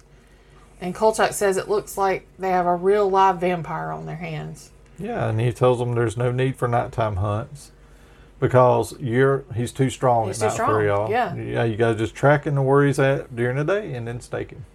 And the DA kind of calls all the guys out of the room except Kolchak, and they're having like a little circle talk. Yeah, yeah, a little uh, conference call, like Old a, dude talk. like a huddle. yeah, like a, a football huddle.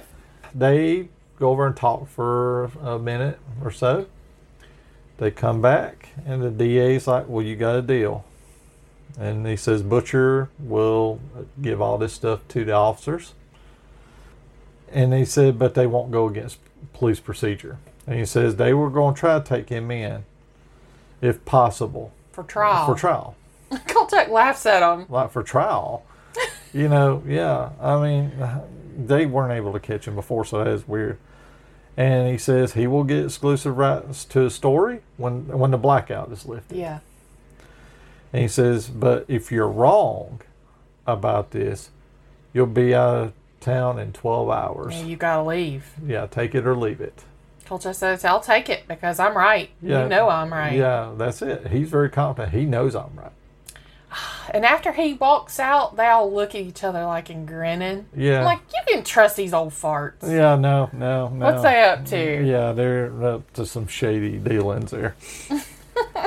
Kolchak goes outside and he is just light on his feet. He is just so happy. He's like, you know, he's got back to New York. Uh, he's seeing his uh, road back. Yeah, he says, I'll take Manhattan and the Big Apple too. Yeah. And he says, Kolchak is coming back. Yep, he's got that big story right in the palm of his hand. He doesn't want to stay where he's at. You know, once he gets famous again, he's going to head to the big Yeah, places. the, the big leagues, the big city Yeah. again.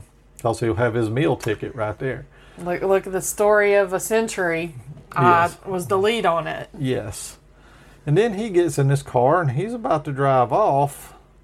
And then he gets startled by something in his back seat. Like he looks like he senses somebody's in the car with him. Yeah. He looks back and there's a hand there. Yeah.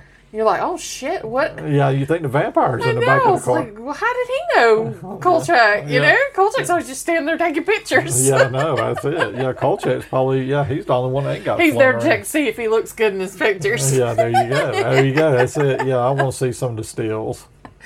But of course, this isn't the vampire because Kolchak jumps out of the car, and this is guy, uh, the guy uh, at the casino earlier, uh, Mickey. Yeah, he says he thinks he's found the house that was sold to the suspect.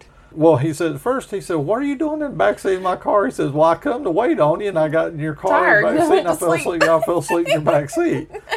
And then is like, ah, whatever, you know. And he gets in his car and he's about to leave, and that's when Mickey tells Kolchak, "Hey, I, I think I found your house Yeah. uh, that you're looking for." You know, next scene, we're pulling up to this old house in Las Vegas, which I'm trying to figure out. Las Vegas had only been around, I was thinking about this, 20, 30 years at this point in time. Oh, really?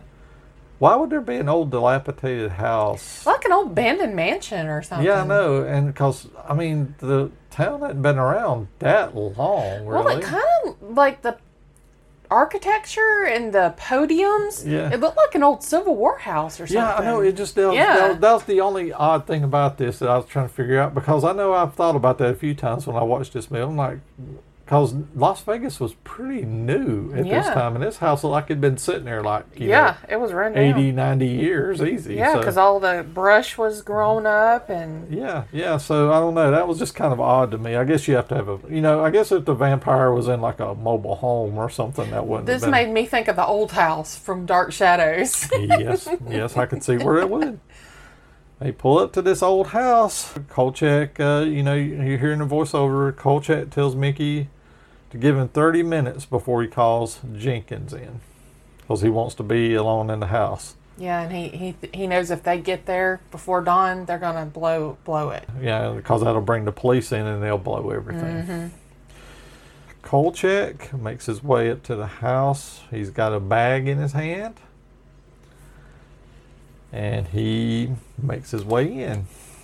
He's walking around and he opens up a fridge. This old school Bottles fr- of blood in there uh, with O O positive. type O, blood. That's a universal donor.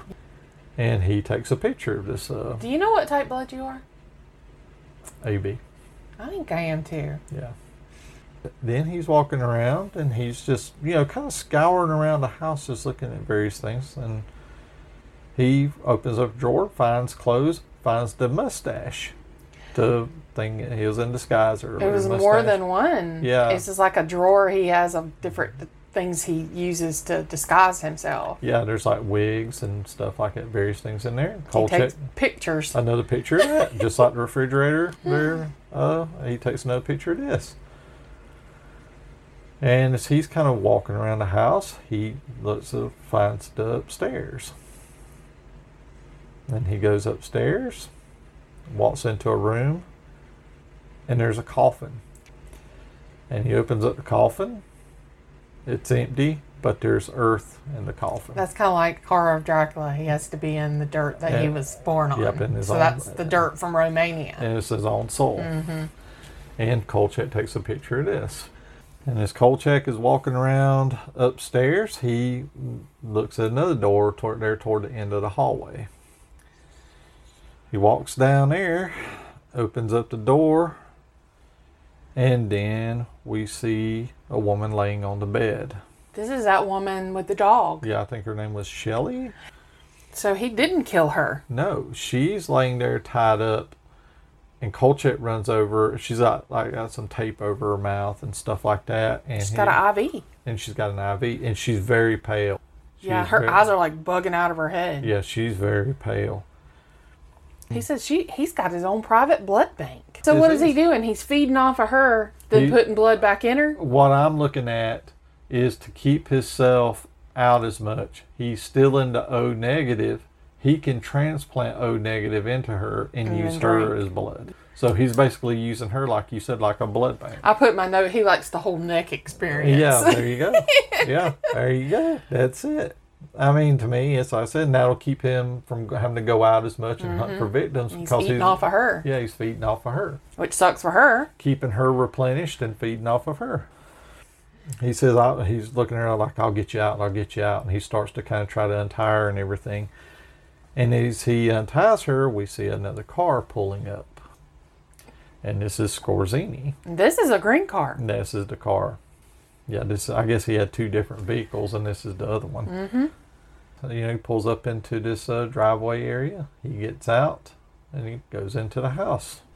As Kolchak is trying to get uh, her untied, he hears someone coming inside, Mhm. and I think he realizes, like, "Oh boy, Yeah. somebody's here."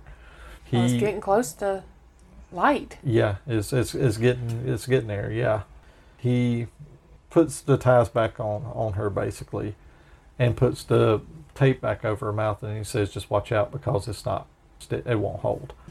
And then he goes and hides in the closet.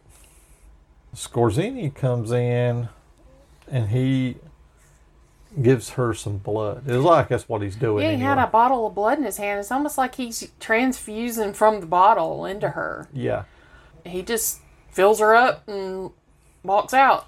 Yeah, because you don't exactly see what he's doing, but that you get the Yeah. implication that's what he's doing here. Yeah. He's yeah, like you were saying, you know, saying it's basically you know she's like a blood bank.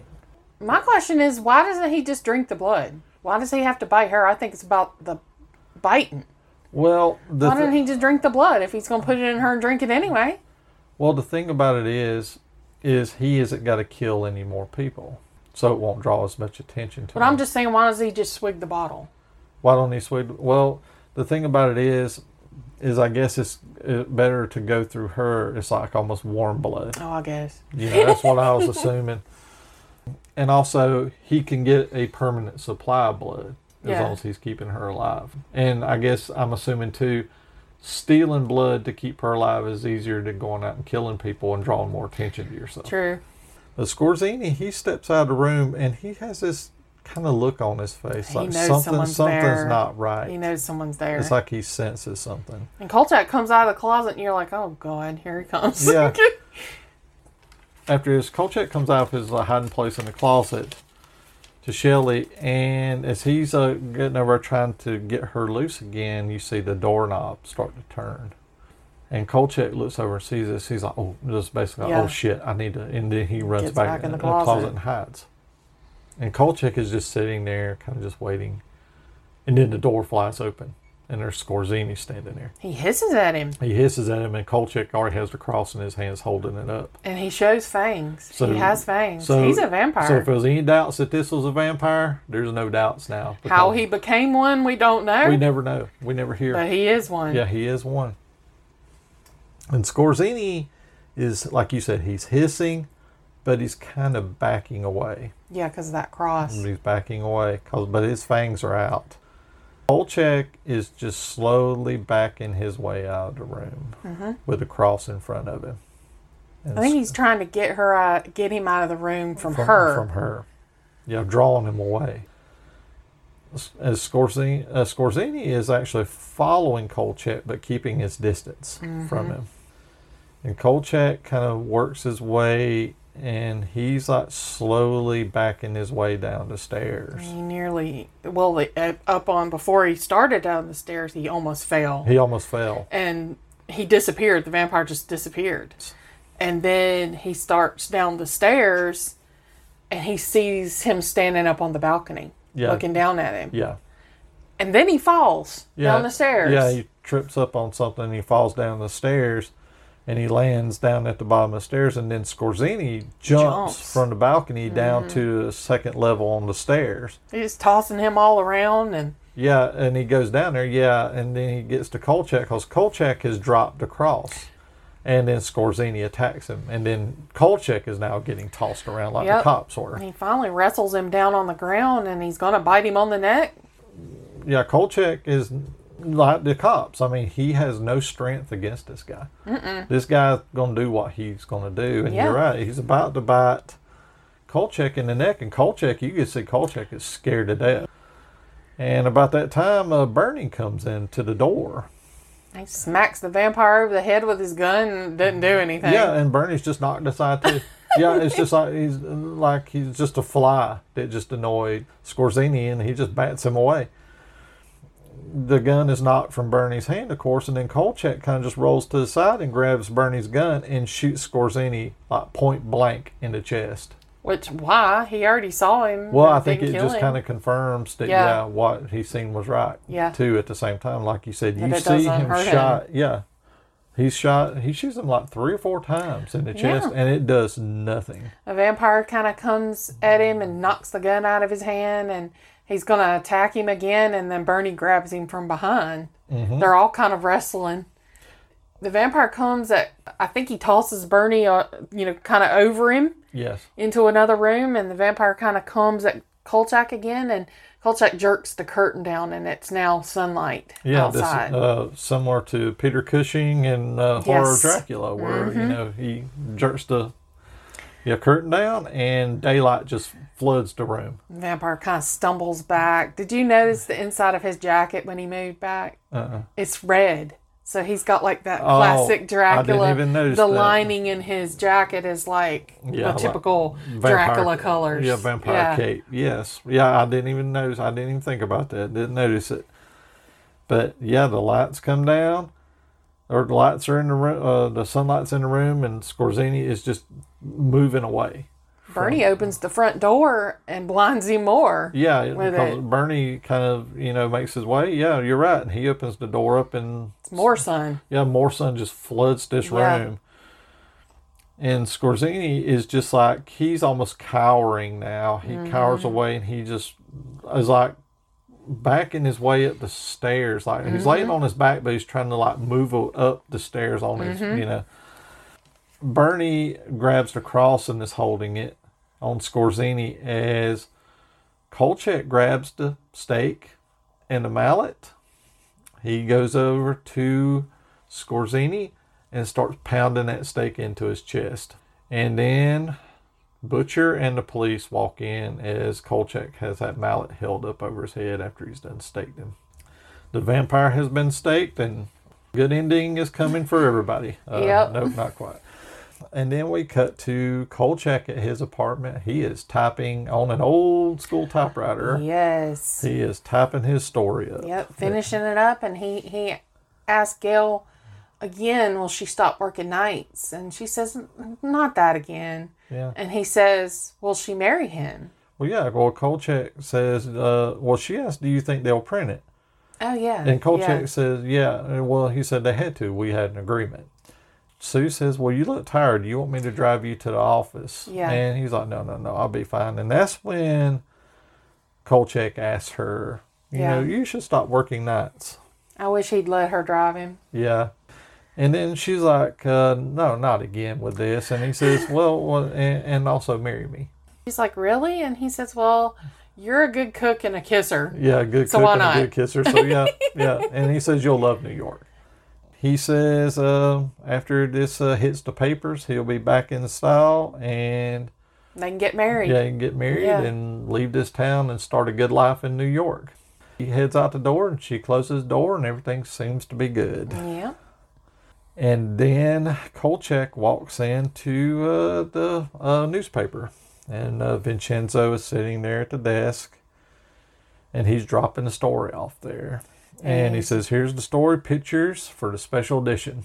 He says, I want it on the front page with pictures too. Yeah, and Vincenzo, this is the first time He's weird. he is very Nice to him. Well, he's nice, but he isn't as boisterous. Abrasive. Yeah, he isn't as, I guess, what you would say, animated. Yeah, and Kolchak even asked him, Are you sick? Yeah, he says, uh, "Are you okay?" And Vincenzo says, "Fine." Vincenzo's just looking over everything, and you know, of course, Kolchak says, "This is going in. This is going in." He says, "Yeah, yeah, all of it's going in." Yeah. He says, "All it's going in." And Vincenzo says, "Jenkins wants to see you at the DA's office." He said, "Maybe you should go on over." Kolchak's like, he seems like, okay, well, that's kind of odd, but okay. As he leaves, the editor tells him, You're one hell of a reporter.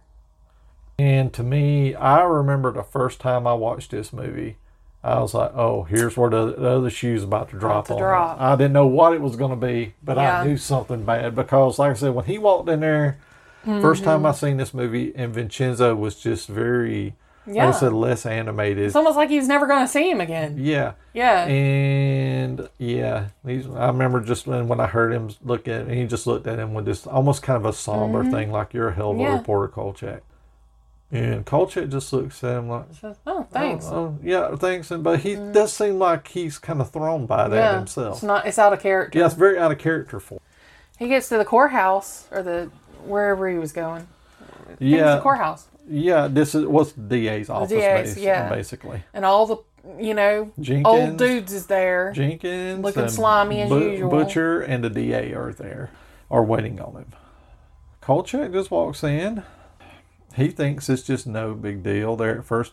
But here's the one thing about see Jenkins just kind of standing in a corner. He's almost just like he's almost beside himself. Bernie. Uh, Bernie. Then Kolchak just doesn't really know what's going on here. He said, What's going on? And Butcher reads out a warrant for Kolchak's arrest. He asked him if it's his name and does he reside in Las Vegas? Yes. And I was like, Here we go. He says, Kolchak, this is a warrant for your arrest For murder. for murder. Kolchak thinks he's joking. yeah. He thinks, what are you, this is just a joke. What is going on here? Yeah, he goes to leave. He says, Y'all aren't pulling that on me. Yeah, and like I said, you see Bernie sitting over there defeated on this. And the DA tells him, Butcher saw you put a stake in a man's heart, wanted for questioning. Not arrested, not charged. He says, You broke up our stakeout, charged in in front of us, and killed him, ranting and raving about Skorzeny being a vampire and that you had to save the world. But he might could plead insanity. But Yeah. if he gets off, he'll be in a sane asylum for the rest of his life. So basically, that was their story spin. That Kolchak just went in there and just killed this guy Because he's mentally uh, off. mentally off. Yeah. I was like, You bastards. Yeah. Never trust an old white man. Yeah. So the DA's story is, you know, that. And yeah, like you said, the it's murder one Kolchak, plead insanity, asylum for the rest of your life. And Kolchak is just beside himself on this. He Yeah. says, I pulled your fat out of the fire and you do this. Bernie's like, just sit down for a minute. And Kolchak's like, Bernie, you were there. You saw what happened. Yeah.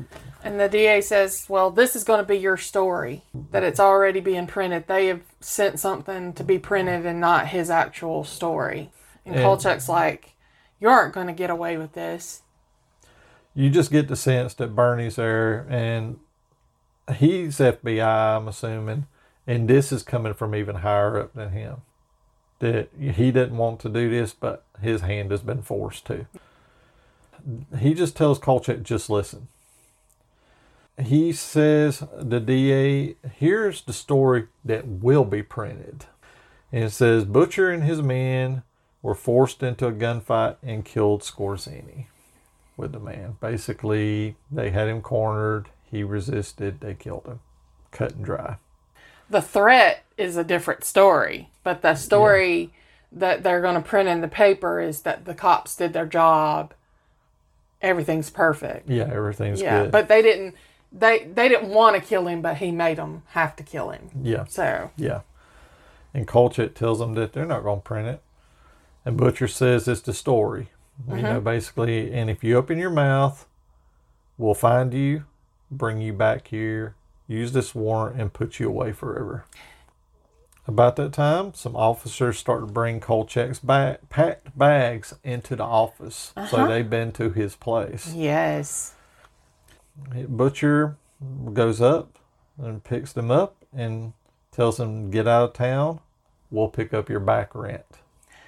And that's about time Kolchak grabs the phone and he's stopped by, uh, I think, the Butcher. And he says, well, I want to call Gail. yeah. And Bernie says she's not there.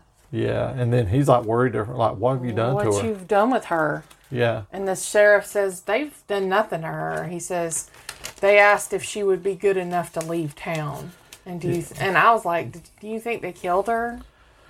I don't think they killed her. Basically, she's an undesirable element. That's what the DA says. She's an undesirable element, and that they don't want undesirable elements in Las Vegas, which has made me think they killed her.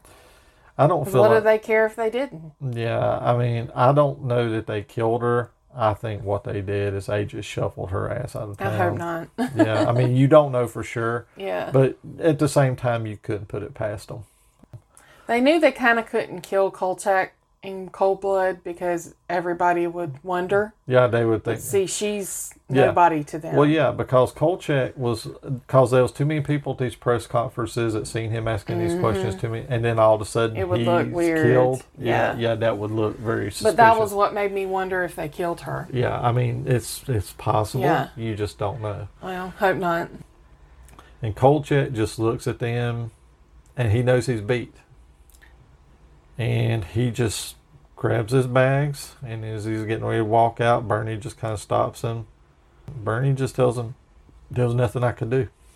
That let me know where you land. Yeah. And Kolchak says he'll let him know, but probably not, right? No, no, he, he's like, no. Kolchak leaves. Kolchak is uh, driving out of town, I guess, and basically voiceover says all the loose ends were tied up in a pretty little knot right around my neck. Yeah. Guess who's next? Yeah, he is. there's- that's it. That's he started really it. put. He says he started putting in advertisements in the paper looking for Gail, I guess. And Yeah. He did that until he ran out of money.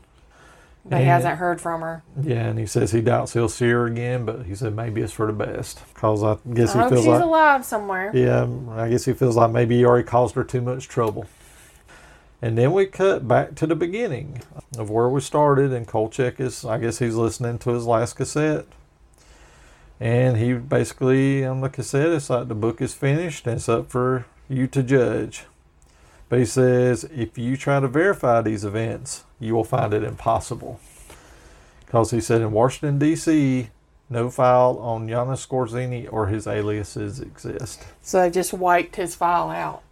And he says, in Vegas, all whom were involved either left town, aren't talking, or are dead. I wonder who's dead now. Mm, you don't know. Wow. And- Bet Bernie's dead. No, I wouldn't doubt it. I wouldn't doubt it. And he says he hasn't had a good night's sleep since this happened. And he says you might find it difficult as well because there's still one fact that cannot be buried. He said after the death of Skorzeny, he and all his victims were immediately cremated. Why? He asks. Remember the legend? all who are bitten by the vampire will return as one unless destroyed first. So he says, so think about it and try to tell yourself wherever you may be, in the quiet of your home, safety of your bed, try to tell yourself it couldn't happen here. And then he turns off the recorder, drops the manuscript on the desk, and the end. I had a question. Sure. That saying says, but it says those who die from the bite of a vampire. So the, that woman he had in the house did not die. She did not die. So she wouldn't be a vampire. okay. Because I thought there may still be one out there. No, no. Um, okay. There's allegedly, I mean, it's a very loose tie in, but I don't really think it is. There's an episode of the Kolchak TV show where there's a vampire in Las Vegas again, but it's a woman. Hmm.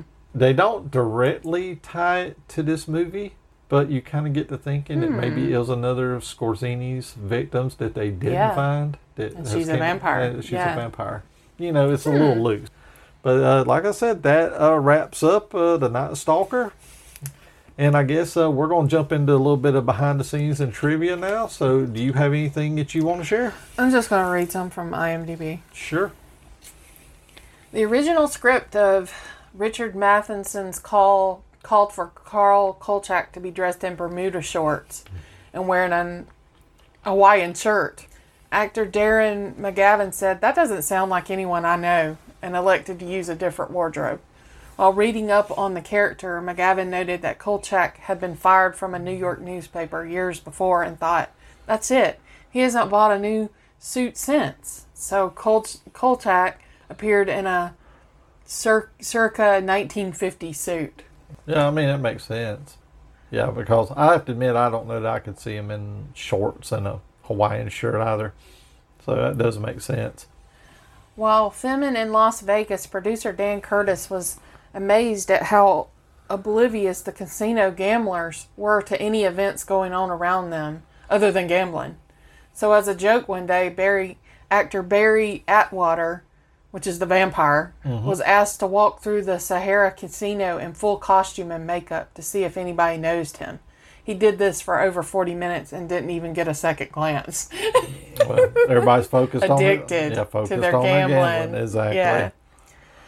When Kolchak exploring, I can't say that guy's name, Sir Surinsky. Uh, Skorzeny. Skorzeny's house, he opens up a refrigerator and finds one of the bottles of blood stolen from the hospital. The bottle is labeled Richards Benjamin. This appears to be a leftover prop from Pilot 1969, a TV movie later a series, The Immortal 1969, about a man named Ben Richards whose blood makes him immune to aging and disease. I never even heard of that show. never even heard of it. Okay, this is the last one I'll do. Sure. Actor Barry Atwater was given red contact lenses for his role as vampire. After wearing them for long periods, his eyes became very sensitive. As a result, he did not need the contact lenses to make his eyes look red in later scenes. Oh, I can imagine because well, I didn't heard Peter, uh, or what's his face? Uh, Christopher Lee. Christopher Lee said the contacts were really hard to wear. he said you could only wear them a short amount of time Mm. because he said anytime they had to get shots of eyes with him with the contacts in, Mhm. they had to do it and do it fast because he said Wow. He said you could not keep those contacts in because they were like glass, basically, and. Mm. He said, "Yeah, very short amount of time. You need to get it, get it done." That's all I'm gonna That's do. all you got. Yeah. Okay, and like I said, uh, this is of course was a TV movie, so this did not go to theaters. Even though I think I heard that it did play some theaters overseas. I could be wrong about that. But this movie aired on ABC Network January 18th of 1972. A budget of $450,000 and it was based on an unpublished at the time book called The Kolchak Papers by Jeff Rice, which is a book I still haven't read. I need to read the book. I still haven't read that novel. I would like to, but I just haven't. The film was shot in 12 days. So this one was Wow. shot pretty quick, not even two weeks. They had this film shot. They shot it some of it in Vegas and some of it like on studio set. So I think they went and shot part, you know, just enough of it in Vegas to, you know, give it the feel and then they shot the rest mm-hmm. of it in indoor places. This was one of the highest rated, and I think it still is one of the highest rated TV movies of all time. At the mm. point that this aired, they said basically one out of three people in America was watching this movie at the time it aired. So you think about that. You got a room full of people, one out of every three in a group was probably watching this movie. And the subject matter is a little weird to be that popular, but Yeah. This movie spawned a sequel the next year called The Night Strangler that took place in Seattle. And the Strangler is a man who has to once again drain blood, but he appears every 21 years, kill victims and drain part of their blood why they call him the Strangler? because he strangles them before he kills them. Oh. Yeah, he crushes their necks. That came out the following year. Uh, the Night Stalker. I, I remember reading. I got this book called The Night Stalker Companion by a writer named Mark Dowitsky. I'm probably mispronouncing his name. If he's listening to this, I'm sorry. Uh, Dowitsky, I want to say he go they go into the production of this movie you know i know jeff rice the writer was actually around while they were filming this movie and talking about how simon oakland who played vincenzo how he was really into character yelling at everybody and stuff like that but they said he was like a very nice man outside of that but to, to get into character he was even actually yelling at jeff rice calling him a bad reporter you know. But then he was like, uh, after it's all said and done, he said, Does that, that sounds good. That sounds right. You know, that sounds right for the character. Because they said that Simon Oakland was just like this big teddy bear outside that, but he played the yelling uh, Vincenzo very well. You know, just stuff like that. Because they said, all by all events, this was a very uneventful shoot. This is one. I'm gonna get into the TV series here and everything shortly. Darren McGavin loved this movie. He didn't have much good to say about the sequel or the TV show. Oh, really? Yeah, but he said this movie. He said when he read the script, he was like, "Yeah, I'm all in on this. Mhm. This this is great." He said because it was just something different than what Mhm. he had seen before. Yeah. Like I said, by all accounts, like I said, I couldn't really find anything out of the way on this uh, shoot because I know in the book it sounds like this one, like I said, 12 days, everything went smooth, no big hassles on this. I mean, like I said, but back then, TV movies, they were still, you know, they would just get in and knock these things out. I mean, I don't even think they do TV movies that much anymore outside for things like on like Hallmark Channel and Say, stuff I don't like really that. watch mainstream TV, so I don't even really think they do TV movies for like regular TV anymore. does anybody watch regular TV anymore? uh, uh, apparently they do, but not like they used to. You just got so many options now. I mean, that's why it just amazes me when I hear how well this one did back then, because you wouldn't get those kinds of ratings for a TV thing anymore. Mm-mm. Not, not, not even Not close. that's off of streaming. You know, it's like I said, this one is still called probably one of the best TV movies ever made, and one of the most popular TV movies ever made. And you know, I can't argue with that. And of course, after The Night Strangler was made, they decided, hey, let's do a TV series because both of these movies were very highly rated. They did the TV series, which by all accounts was a nightmare of a show to do because of all the behind the scenes issues with the show. Darren McGavin said he would do it only if he owned a portion of the show and was a producer on the show. They agreed, but they went back on their agreement. They were like those men. Yeah, they were like the men in the movie. They were going to supposed to start the show in mid-season, like in January, but that summer before they said no, we're going to start the show in September. They had no writers, no stories, no nothing, so they had to scramble to get this show Oh. done. Because I remember, by all accounts, I remember reading that sometimes they were handing pages of script to people before they were shooting. And mm-hmm. sometimes you would get pages for a script from scenes you had already shot a day ago. Hmm. By all accounts, doing that show, Darren McGavin said the show was a nightmare. Dan Curtis didn't do it. No, Dan Curtis wasn't involved in yeah, the TV show. because I don't think it would have been like He, that. he didn't want to do TV show because he said he couldn't see how you would do it. The TV show, I'm gonna say this, despite all the problems with the TV show, I love the TV show. It's a fun TV show. I can kind of see where some people would look at it as a hard show to do because basically you're doing Kolchak discovers a monster every week. Kolchak finds this monster. Kol- Kolchak somehow loses the evidence to prove this monster, and then it just all goes away. That's the show every week. But I do enjoy the show despite that Mhm. because like the first episode of the series is basically one about Jack the Ripper.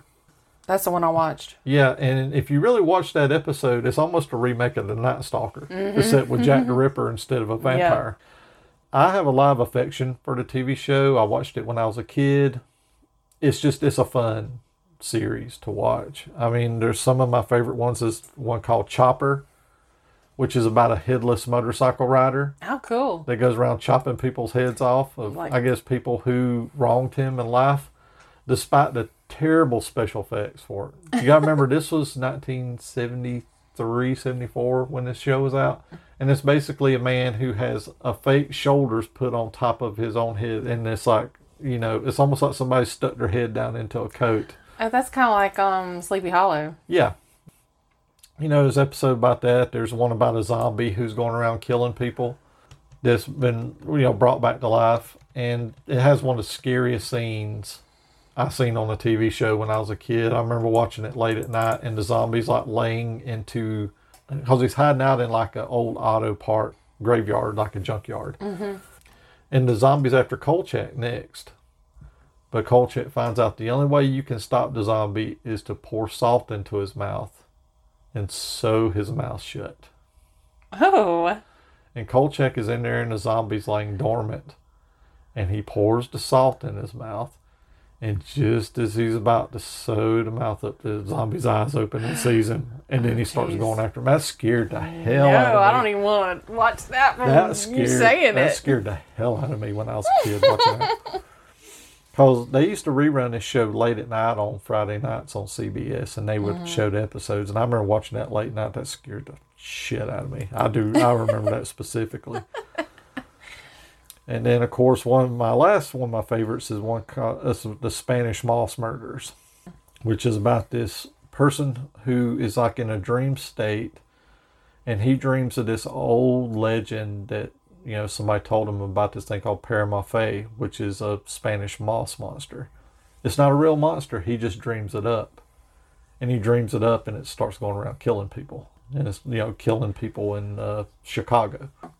And that one there is really good. But I mean, I like all the episodes of the show to one degree or another. But it's like I said, it's it's a lot of fun, despite all the behind the scenes issues with it. Which God, I mean, I'm actually shocked the show turned out as good as it did. But I highly recommend that. That's on Blu-ray as well. The two movies are on Blu-ray, and I don't really have much to say about this last thing, so I'm gonna keep it brief on this. There was a remake TV series in 2005 called The Night Stalker. I think it was Stuart Townsend played Kolchak mm-hmm. and it was a completely different kind of character. It was like a darker show, hmm. and it was everything, and it just wasn't any fun at all. I tried to watch like maybe I think I watched two to three episodes of it, and it wasn't that good. The only thing that I kind of liked, and it was just a very brief shot, is that they did a thing where they superimposed Darren McGavin in one of the scenes in the background, like dressed as Carl Kolchak. It was just like a CGI kind of brief thing, I guess to kind of, you know, honor him in a way because I think he'd already passed away by this point, from what I remember. Mm-hmm. And I don't know, but outside that, the show just wasn't good. Yeah. I mean, I watched two to three episodes of it and it just didn't work. I don't really have a lot more on trivia. I recommend that book if you can find it. It's very expensive right now. It's the Night Stalker Companion. I have heard rumors that it might be going back into print soon. Yeah. I, I mean, I, that's just rumors. Take that with a grain of salt. Or mm-hmm. maybe by the time you're hearing this record, maybe it will be back into print.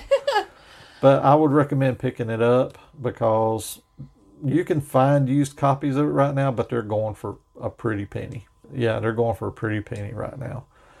But with that, I guess uh, if anything, uh, we're going to jump in from here and we're going to go into our final thoughts on this. And I will go with you first because I'm very curious to hear your reaction to this movie. I wasn't sure how I was going to feel about this one. That's why I wanted to hear this because your first time you watching this, you did your usual thing like, I don't know if I like this. so okay, that's why I want to hear this. And I don't ahead. do well when we watch movies in the bedroom. Yeah, I do better when I'm sitting on the couch. yeah. You get all bundled up in the covers and I start going to sleep. Mm-hmm. And I just, this movie wasn't what I expected. I don't know if I paid attention when I watched the TV show. Well, can I ask a question? What were you expecting? A detective show. Like a detective Like, movie? like just a crime show, which it kind of was, but I didn't expect the uh, supernatural stuff in it. Oh, okay. I just thought he was going to be like, I thought he was a cop. I just, in my head, he was a cop. I don't Oh. know why. Okay. But I, I guess I didn't pay attention when I was watching the TV show. Yeah. You know, I half fast watch stuff sometimes. Yeah. Um, yeah. Well, yeah. Yeah. I could see that. Yeah. I was like, well, and then when it started with all the voiceover stuff, which I know was popular at that time, you know, in movies, but I wasn't sure about doing notes with the voiceover. I think this is the first movie we've done that has involved flashbacks. Because really, this whole movie is basically a flashback. Mhm. Yeah. Yeah. Yeah, the whole thing. Yeah. But I didn't do too hot with the first viewing. The second viewing I watched today. I was by myself. I liked it much better. Okay. All right. Yeah. I got the whole Kolchak vibe. Like I didn't pick up on his personality the first time and I I did this time and I laughed and I thought he was funny. I got a little creeped Oh, really? the Yeah. house Yeah, yeah. with the vampire. I thought he was very creepy. Yeah. The way he would turn his head to the side and look at him sometimes, I was like, oh no. Well, I know I mentioned to you, didn't you see kind of a similarity to Barnabas Yep. Collins and the look of him? Just Yep. a, uh, not exactly, but similar. He actually kind of more reminded me of that new series of Barnabas. Oh, the uh, uh, That new guy. I can't think of his name. He's dead now, but the one from the nineties. yes. Yeah. He kind of the, the way the suit was reminded me more of him. Oh, yeah, yeah. Um, because Bar- Barnabas had more of like the pinstripe suits. Well, yeah, yeah. at Um, times. I know with it being Dan Curtis, Yes. yeah, he brought some Dark Shadow stuff over into this. Probably so. Yeah. Maybe like that old house that looked like the old house. Yeah. No electricity in it. You know, real kind of nobody lived there for the long time. You can tell. I, I was glad it didn't get too gruesome. You know, with the kills and all. And even when they would show the bodies, it didn't really get close to them. Yeah, I think at the time they had to really scale back on Mhm. some of this because I remember reading something where they couldn't focus on the blood too much, uh, like Skorzeny, because even the clear what they showed, you only seen it very briefly because they cut away from it because they weren't allowed to show it. And here's a funny thing. There was supposed to be mentions of this vampire's breath being very bad because anybody could mm. smell it. I think they had to cut that out of the movie because the censors said that that sounded too gross. So you see that they couldn't get too bloody with this, so they they had to leave it a lot to your imagination. Yeah. I thought, you know, so typical that, wh- you know, why didn't he kill men too? I mean, he could have. He was strong enough. I, I get tired of the whole predatory women thing, you know? Oh, well, This is very uh, common back then, you know, and I know there's that whole stereotype of women are a little bit more try to be nice kind of thing, even though I didn't think he really gave much of a chance to some of them. And really, it only showed one of them get killed. And it didn't really show it like the very first one. Yeah, yeah. Like you actually seen him fighting with her. Well, yeah, and the thing about it is, though, is you, you have to look at that first woman, though. She was a brown belt in karate. Yeah, and she didn't have a So chance. she was tougher than most men, Yeah. and you know, because she could have probably took a number of men out, but Yeah. even she did no good. No, he So, was strong. Yeah, Yeah, I think they stuck to some of the classic vampire things in this. well, this was the early yeah. seventies. So, but that was that was cool. I mean, I thought he was an interesting looking vampire. I know you mentioned something too. Once again, of that they didn't say how he became one. Never did. Yeah, you don't know. It just said that just suddenly after his father died, started traveling, and you wonder if maybe he ran into a vampire or something and became one. It could be. Somebody bit him during the nightlife or something. Then he became a vampire, and then he went into that where he was actually getting bodies to feed off of. Yeah, and I mean, I do kind of. They don't really do that kind of thing anymore, but I Mhm. do like how sometimes they'll just leave it vague for you. Mhm. Like you know, when we talked about the movie Silver Bullet, you never knew how that guy became a werewolf. It never said. It never said. He never had any flashbacks to Nothing. a younger time or when he became a.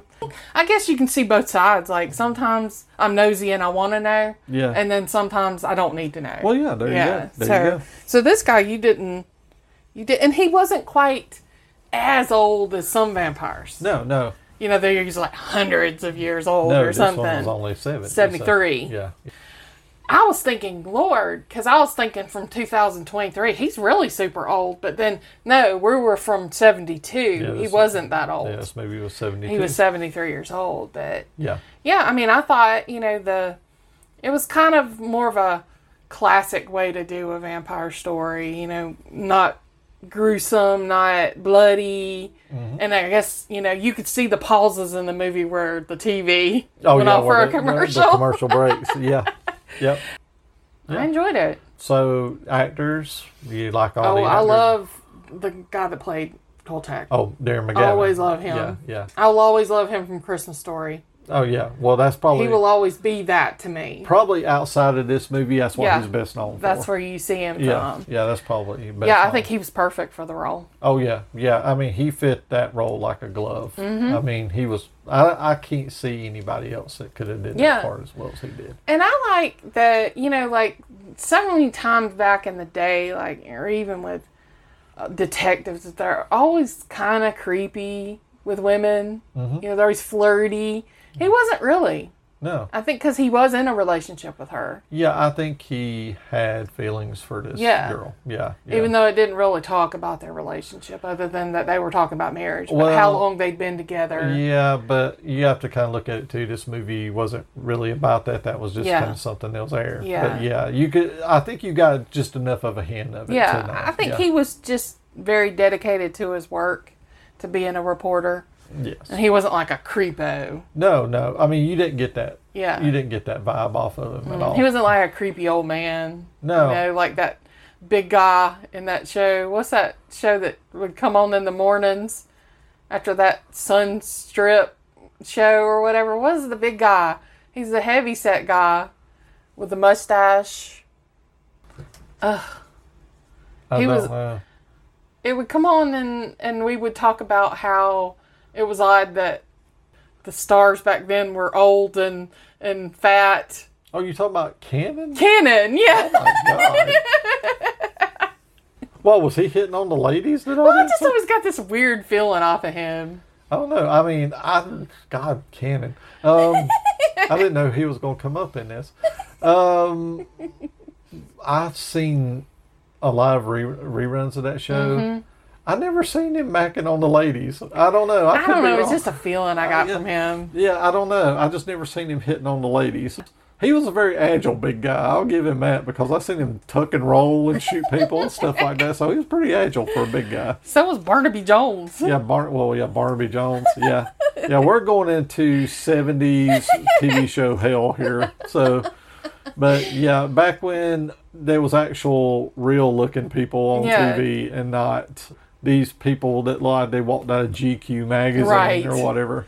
Because they were You know, really super old and yeah, gray headed Well, and yeah, where heavy. their, where their hair is perfectly coiffed all the time and everything. Even if they're in a fight, their hair doesn't get mussed Right. up. You know, so yeah, this was back in the days where there's actual real people.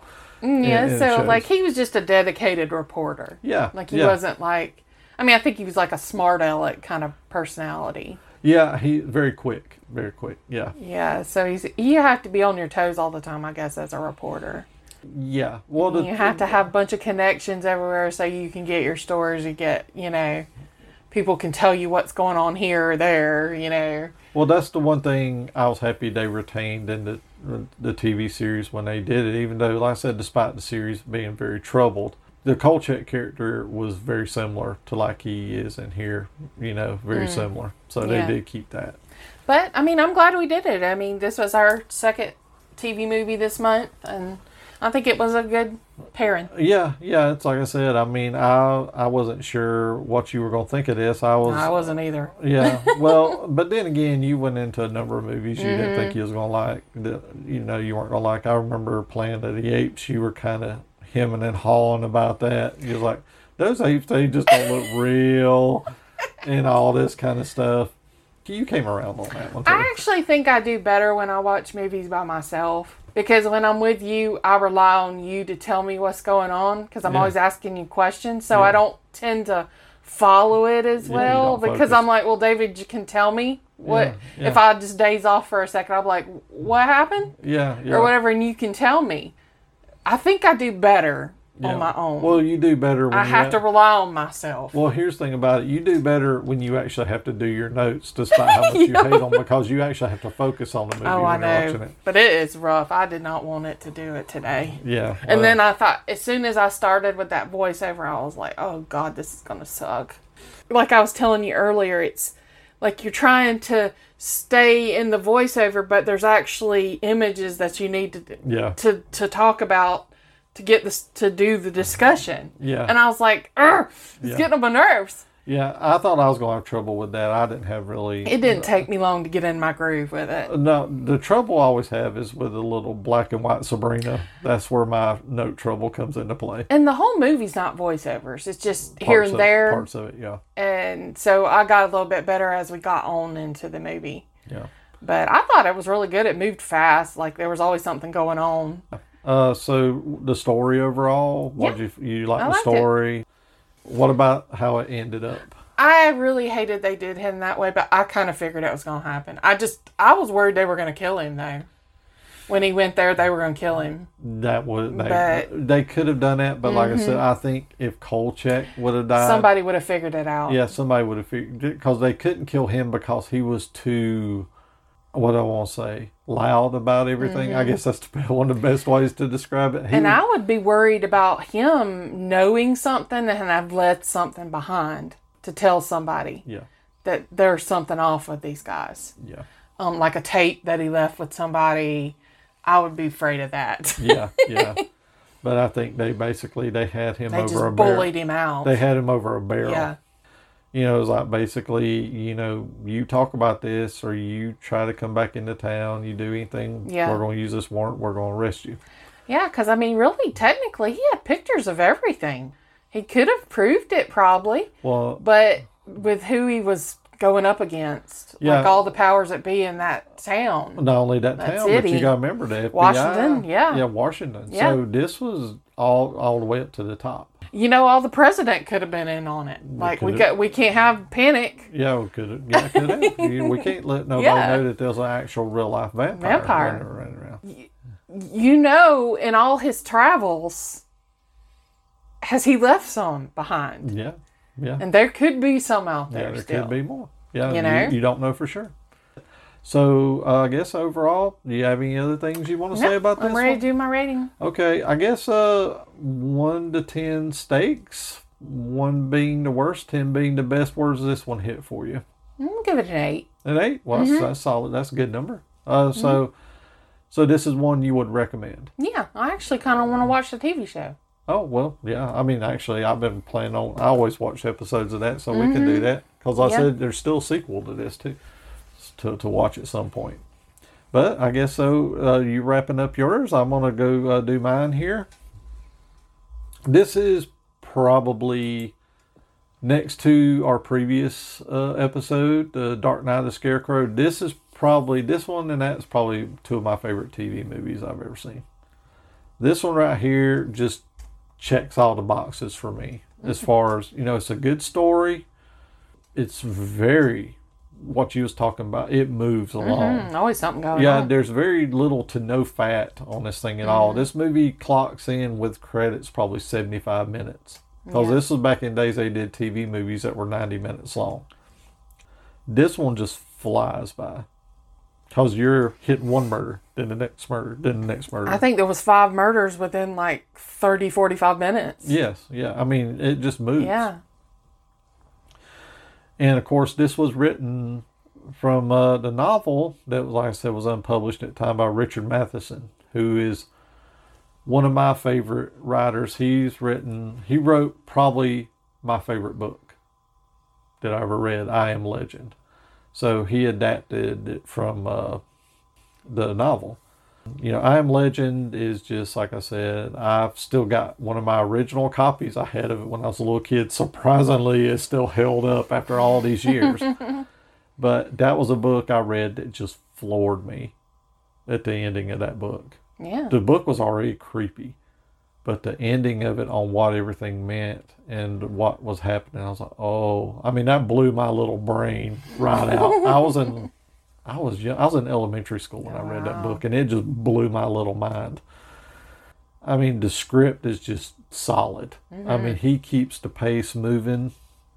And the director, uh, Moxey, he's directed so many things. He keeps things going as well. I mean, the directing on this movie, I love the style of the shots a lot of the time. Like the one we was talking about, where it's like the point of view of the corpse where all the pe- Mhm. examiners are. I thought that Yeah. was a cool little shot to start Mhm. everything else. Almost like the body was looking up at Yeah. the people who were about to dissect them.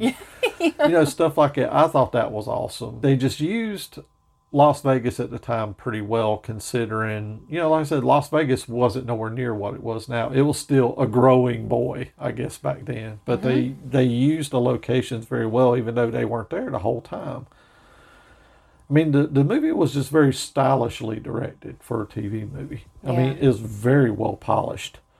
And like I said, it's just very efficient storytelling in this movie. I loved how you got to know the characters, but you didn't dig into their complete backstories. Mm-mm. You know, you knew Kolchak was kind of a guy who'd been bounced around from job to job to job, and he was kind Mhm. of, I guess he was at a downward rung in his opinion. He wanted to get back to the big leagues. Yep. And it's like we was talking about in this, he isn't altruistic hero.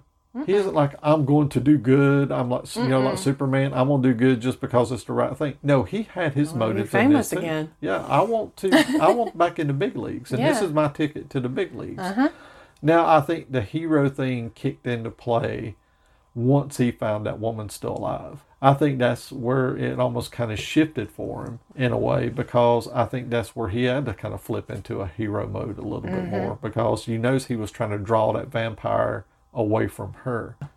Even though he still had his motives on why he was ultimately wanting to do it, I think a little bit of a hero thing kind of Even though I don't know how he thought he was going to hold that cross and stake him. If Bernie hadn't have come, I don't know how he was planning on doing that. It almost made me wonder if he was trying to draw him downstairs and kind of just hold him there until they got there. Until they got there and Mm. did that. I thought Yeah. maybe that was the original plan, but the original plan Yeah. didn't pan out. Because he fell down the stairs. Yeah, there you go. yeah, there you go.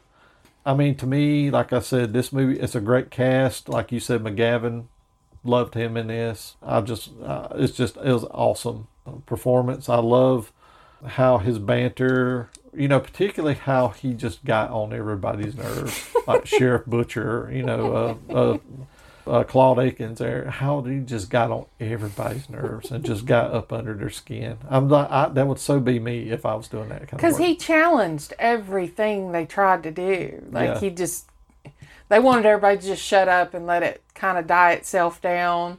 And he just kept bringing it up, bringing it up. because there was this one thing we did. I don't think we talked about it where it was in the press conference, talking about this word suffering or suffrage. Yeah, he said it wrong. yeah, and he, he called out the uh, sheriff butcher. He said that's wrong. It's like suffrage or something. And, It's like, and- whatever. And he's like, what? And he said suffrage used word wrong. Butcher's like, shut up. You know. yeah. So yeah, it was just stuff like that. I mean, I just think this whole cast was just good. Mhm. Everybody played their parts very well. I don't know. It's just like I said. It's, it's almost one of them TV movies. I can find very little fault with this movie. You know, I was sitting there watching it again. I mean, outside of the strangeness of the house being so dilapidated, And how many car scenes they had with him just driving. But I guess that's the kind of indication that he's on his way to a story or. oh, on the oh in the movie like Yeah, oh driving in Las Vegas. Spends most of the time in his car going here and there. Well, and I think that was the thing about it. That was some of the establishing stuff that they had to Yeah. do to show that they were in Vegas because, like I said, they didn't shoot the whole time. So they had to get these kind of shots to establish, okay, Mhm. he's driving here, he's Yeah. driving here. because the TV series took place in Chicago, and they only shot driving scenes in Chicago. The rest of it was in sound stages in another Oh, wow. in, uh, in California, I think. I don't know. It's like I said, I was sitting there trying to find fault with this. I can't really do it. This is just top notch to me. And I really do need to read the novel of this. Maybe I need to look on Amazon and see if it's in print or something because I would like to read it. I don't know why I haven't read it. Just an oversight on my part, I guess. like I said, I mean, I don't, I can't praise this movie enough. I have a question. Sure. You know how it said once a vampire kills you, you come back Yeah. and you're also a vampire? Yeah. Did they burn those women right away or did they burn them with him? It They- made it sound like they burned them all together. They burned them all together. How long did it take them not to come well, back? Well, you said it only took a few days before. This only lasted in the space of a week. well, it just felt like that's not Well, a long time. I well, mean, sometimes uh, in vampire lore, I've heard the hibernation period, it takes a little bit for them to Oh. start to rise again. And maybe this was one of the cases, maybe they wouldn't. Yeah. But they just want to cover just to be sure. huh? You don't really know. But yeah, that's an interesting question. Yeah, not too, one but- of them woke up and all that time. Yeah, but yeah, it's like I said though. I think this movie, if you really look at it, it only took place over a space of a week. You know, something like that. But I guess uh, with that, I'm going to go ahead and wrap my review up here. And one to ten stakes on this one. One being worst, ten being the best. This is going to get a ten from me. Wow. This is going to get a 10. I can find no real fault with this movie. For what, what it is and what they're trying to do with it, I can't find anything. I can't find anything I could say, oh, that part sucks, or that part sucks, or this sucks about it. Yeah. I can't, nothing. I was sitting there trying to figure that out, you know, earlier. Like, is there anything bad about this movie? Is there anything I can call to task on it? No, nothing. so, 10, 10 out of 10 for me. Solid. Yeah. This is perfect. But with that, I guess uh, we're going to wrap up our uh, portion on the Night Stalker. And what we're going to do here is we're going to give some recommendations for kind of maybe scary kind of TV movies Yes. to uh, maybe watch during uh, the Halloween holidays here. I'm going to let Sherry jump into hers first because mine, I don't really have mine ranked in any particular order. Mine are just some recommendations that I think people might find of interest. But with that, I'm going to let Sherry uh, jump into her first one. My first one took me years and years and years to watch because you always told me it creeped you out, so I didn't want to watch it. Mm, Salem's Lot. Salem's Lot. Yeah. And David really didn't give me a, ch- a choice to watch this. He just put it in and started watching it, and I was like, "What is this?" And he was like, "This is Salem's Lot." I'm like, "I told you I never want to watch this," Yeah. but then there I was watching it, Yeah. and that Barlow popping out Yeah. out of the dark Yeah, because his head always just popped up in the frame. Yeah. it scared the crap out of me. he didn't do it that many times. Only Twice. That was enough. Yeah, well, yeah. That was enough for me. Well, it was enough for me when I was Lay back down, Barlow. That's yeah, enough. yeah. I'm assuming that since this is in your top three, you really like the movie. Mm. I did.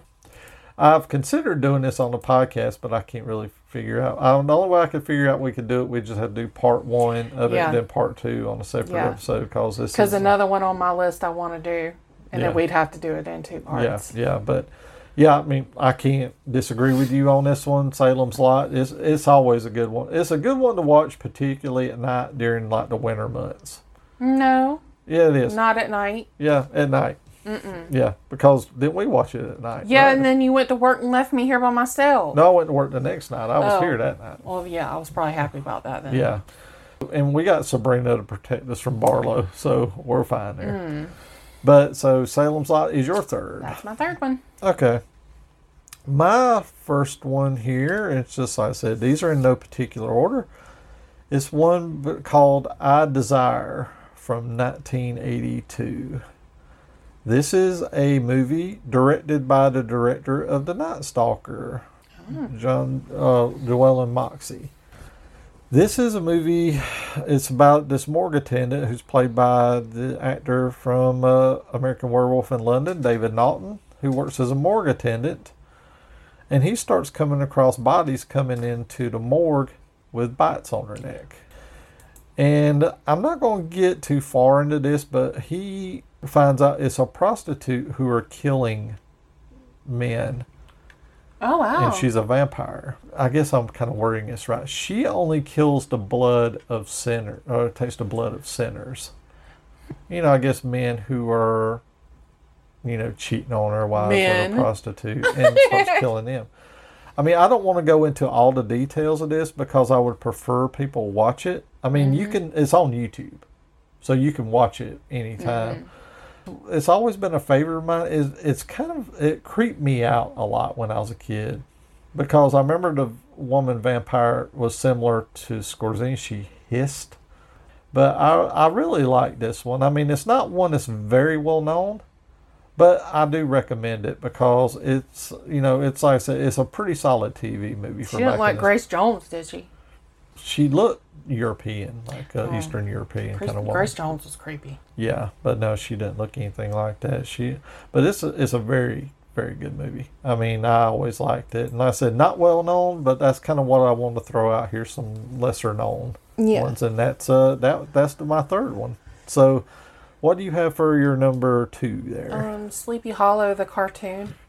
oh yes, it's Always my favorite version. I can't remember the first time that ever aired, but it, it, it's an older cartoon, but boy, Mhm. it, it still is good. It's so good. It's not even really that long either. Maybe like Mm-mm. twenty minutes long, Mhm. thirty yeah, minutes it's long. not. It's not long. But yeah, that scared the hell out of me when Yeah, I was it's a kid. it's well done. I don't think I'm right about this, and somebody, if uh, anybody hears this, you can call me out on it. I thought Boris Karloff was one of them who narrated that, but maybe I'm thinking of the Grinch.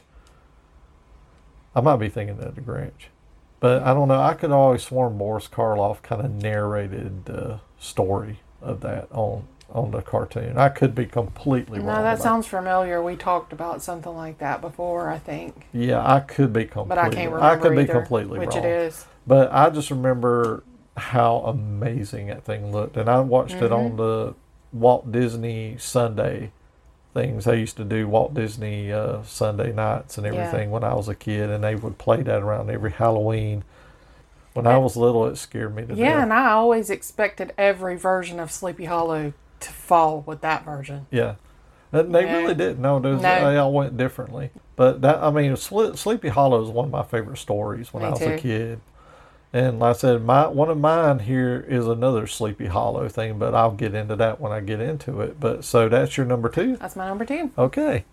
My number two is a movie from 1988, and it's called I Saw What You Did. And this is a movie, it's about this girl, you know, with her friends. And they just, you know, this is back in the days for cell phones, and you could prank call people on your landline. and they would just prank call people and say, I saw what you did, and then hang up on them. But here's the rub. They call somebody and say, I saw what you did, and this guy just killed his girlfriend. He took him serious. Uh huh. So basically, this movie it goes through everything, and this killer comes to find out who it was that actually called. And He starts star sixty nine. Teacher, did Star 69 happen? I don't know if it was around at that time. Ooh. I'm trying to remember the circumstances exactly how he found out about who it was that called. Hmm. But he finds out. Things go downhill from there. That's why you shouldn't fuck with people. It's a cool little TV movie. I think last time I watched this movie was probably about 10 years ago or so. Who was in it? Shawnee Smith was in it. She was uh, in um, the Saw movies, Amanda, the one that Uh-huh. was Jigsaw's. Yeah. kind yeah, it was Yeah. her. One of the girls from Full House was in it. She was very little though. Candace. Your your Yeah, yeah, I think she was that too, but she was very little. Cameron. Yeah, Cameron. But Bure. Yeah, yeah. Um, but it's a very good movie. Um, I'm trying to think. I think it's another one that you can watch on YouTube. Or last time I seen it, I have to look that up. Yeah, and I thought it was it's a very good movie. It's like a I think it's a remake of an older movie from a old William Castle movie. Like I said, it's it's a it's a very cool little TV movie. You know, and it's well worth watching, and it's a good little solid kind of horror kind of thriller. Uh, that's my uh, number two recommendation. So, what's your last one? It. It, yeah, the Series. mini series. Yeah, It's a two parter. So if we ever do it on the podcast, I'll have to do it in two parts. Yeah. But it's my favorite version of it. Yeah, I can understand that. This is the first one I ever seen, Me so too. I have a lot of affection for it. And I it. read the book after I saw it. Oh, I didn't know anything about Stephen King really. I think I read the book before I seen the movie, Mhm. but it wasn't too long before I seen the movie. Because I remember I had that thick paperback of that Me book. too. I had this thick paperback because I got a for Christmas one year. I got a little book box set. It had that one and two other King books in it, and I Mm. remember that was the first one I read and got it. I it was so good I didn't want to put it down, but it felt like it took me forever to read it at the same time. But yeah, I had uh I would lay in my bed and I would it had Pennywise's face on the front of the book. Oh mine didn't And I have would that. just look at him in the dark sometimes. I it was think- creepy. yeah, mine didn't have that one yeah. actually. Mine it just had it and red in his face from the movie. Oh, okay. No, mine It was probably bought because I you know, it was something that was published. It was tied in with the yeah, movie. with like a merchandise. Yeah, mine Yeah. must have been the cover right before that because mine just had a picture of the rain, the gutters on Yeah. the, on, in a little balloon on there, Yeah. and like almost like a claw or something on it. So that was what my I guess mine was the cover previous to that. Yeah. But oh, I remember I read the hell out of that book. Yeah, I can't fault you on it because that's like I still remember that was a movie people watched, and I remember we all talked about it the next day. Like, oh god, that was so scary. Oh, I I still remember it. that. I I, still remember it. that. And I had such a crush on um, Jonathan Brandis. Oh yeah, He I played for- Bill I keep forgetting it. he was in that. Yeah. I forget he's in that. But I just remember people talked about that movie, you know, after it aired, how just how scary it was. So yeah, I- Even though it turned out to be dumb in the end, like I would rather have just left the illusion of he he's what you fear, yeah. Well, not a big spider. a lot sometimes unfortunately the setup is better than the payoff unfortunately and i think yeah that's where that falls in i can I, i've heard a lot of people say that and i've said it too so but that's your number one Number one. okay my number one and we're going to go back and this is a tv movie of the legend of sleepy hollow from 1980 Jeff Goldblum is Ichabod Crane. Meg Foster is uh, Katrina Van Tassel. And for all things, uh, Dick Butkus is Brom Bones in Oh, this movie. Lord. This was one, I loved this movie when I was a kid. I don't really see it around anymore. I remember it was on videotape. I remember, I renting, remember I remember renting it on videotape. I remember Jeff Goldblum playing Uh, Ichabod. now, now I'm not sure if it's on YouTube or not, but it's actually a pretty good version Mm. of the movie or the Yeah. story. I mean, I was little when I watched this, but I remember it aired a few times over the years, and then it was on videotape, and then after that, it kind of disappeared. And I want to say I did see it on YouTube at one time, but I still haven't watched it. This was a good version of the story. It's a little different in some ways. You know how they do kind of tweak the story around. It was a little different than the story that you're accustomed to, but it doesn't change it so much where it's Yeah. unrecognizable. Overall, like I said, it's it's a I do recommend it a lot because, like I said, it's just a solid TV movie from back then. Actually, Jeff Goldblum was ideal for that character because he's like long and skinny Tall, and lanky, yeah. and the character I of can see that. Crane is, is that way. Ponytail on him. Yep. Yeah. I mean, like I said, I mean, there, you might be able to see a trailer for it or something on Yeah. YouTube. So Two of those I'd, I'd love to that you've talked about. I'd love to see. Yeah, I mean, it's like, Like the one, the prank calling. Yeah, that one's Yeah, that sounds good. Good. Yeah, but like I said, I mean, the Legend of Sleepy Hollow from 1980. I mean, if you've seen a number of the other versions, that one there, it might be one that's up under your radar, but well worth a watch. But I guess with that, that's going to wrap up my top three, and uh, we'll be wrapping up this episode. Yeah. You know, if you want to get a hold of us, drop us an email at the movie clinic at gmail.com. That's T H A, not T H E. Uh, go to themovieclinic.com, download the episodes.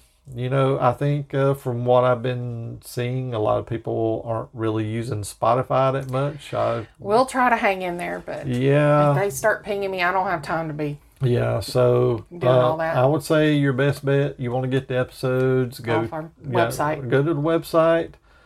I know a lot of people tell me they go to Player FM, Podbay, you know, Yeah. probably your other apps of choice, you might be able to get it. But it seems Mhm. like Spotify, I've talked to a lot of people who've been having problems with it, and we have as well. So it might be a point where we might not be on there anymore. But They're scanning them with AI bots and Yeah. they just catching because we originally got pinged yeah, for Terminator for uh, You Could Be Mine. yeah, Guns N' Roses and I edited that, and then a year later, they got us for the actual theme Yeah. of Terminator. yeah, yeah. So So then I realized we couldn't even do theme music, so now we're going to try to do just trailers. yeah, we're going to try to work around it and see what we can do. Some of the older movies don't have a lot to, to find, so I'll just have to put whatever in those. Mm-hmm. Yeah, We're, we're just going to play it and see how it goes. That's all we can do.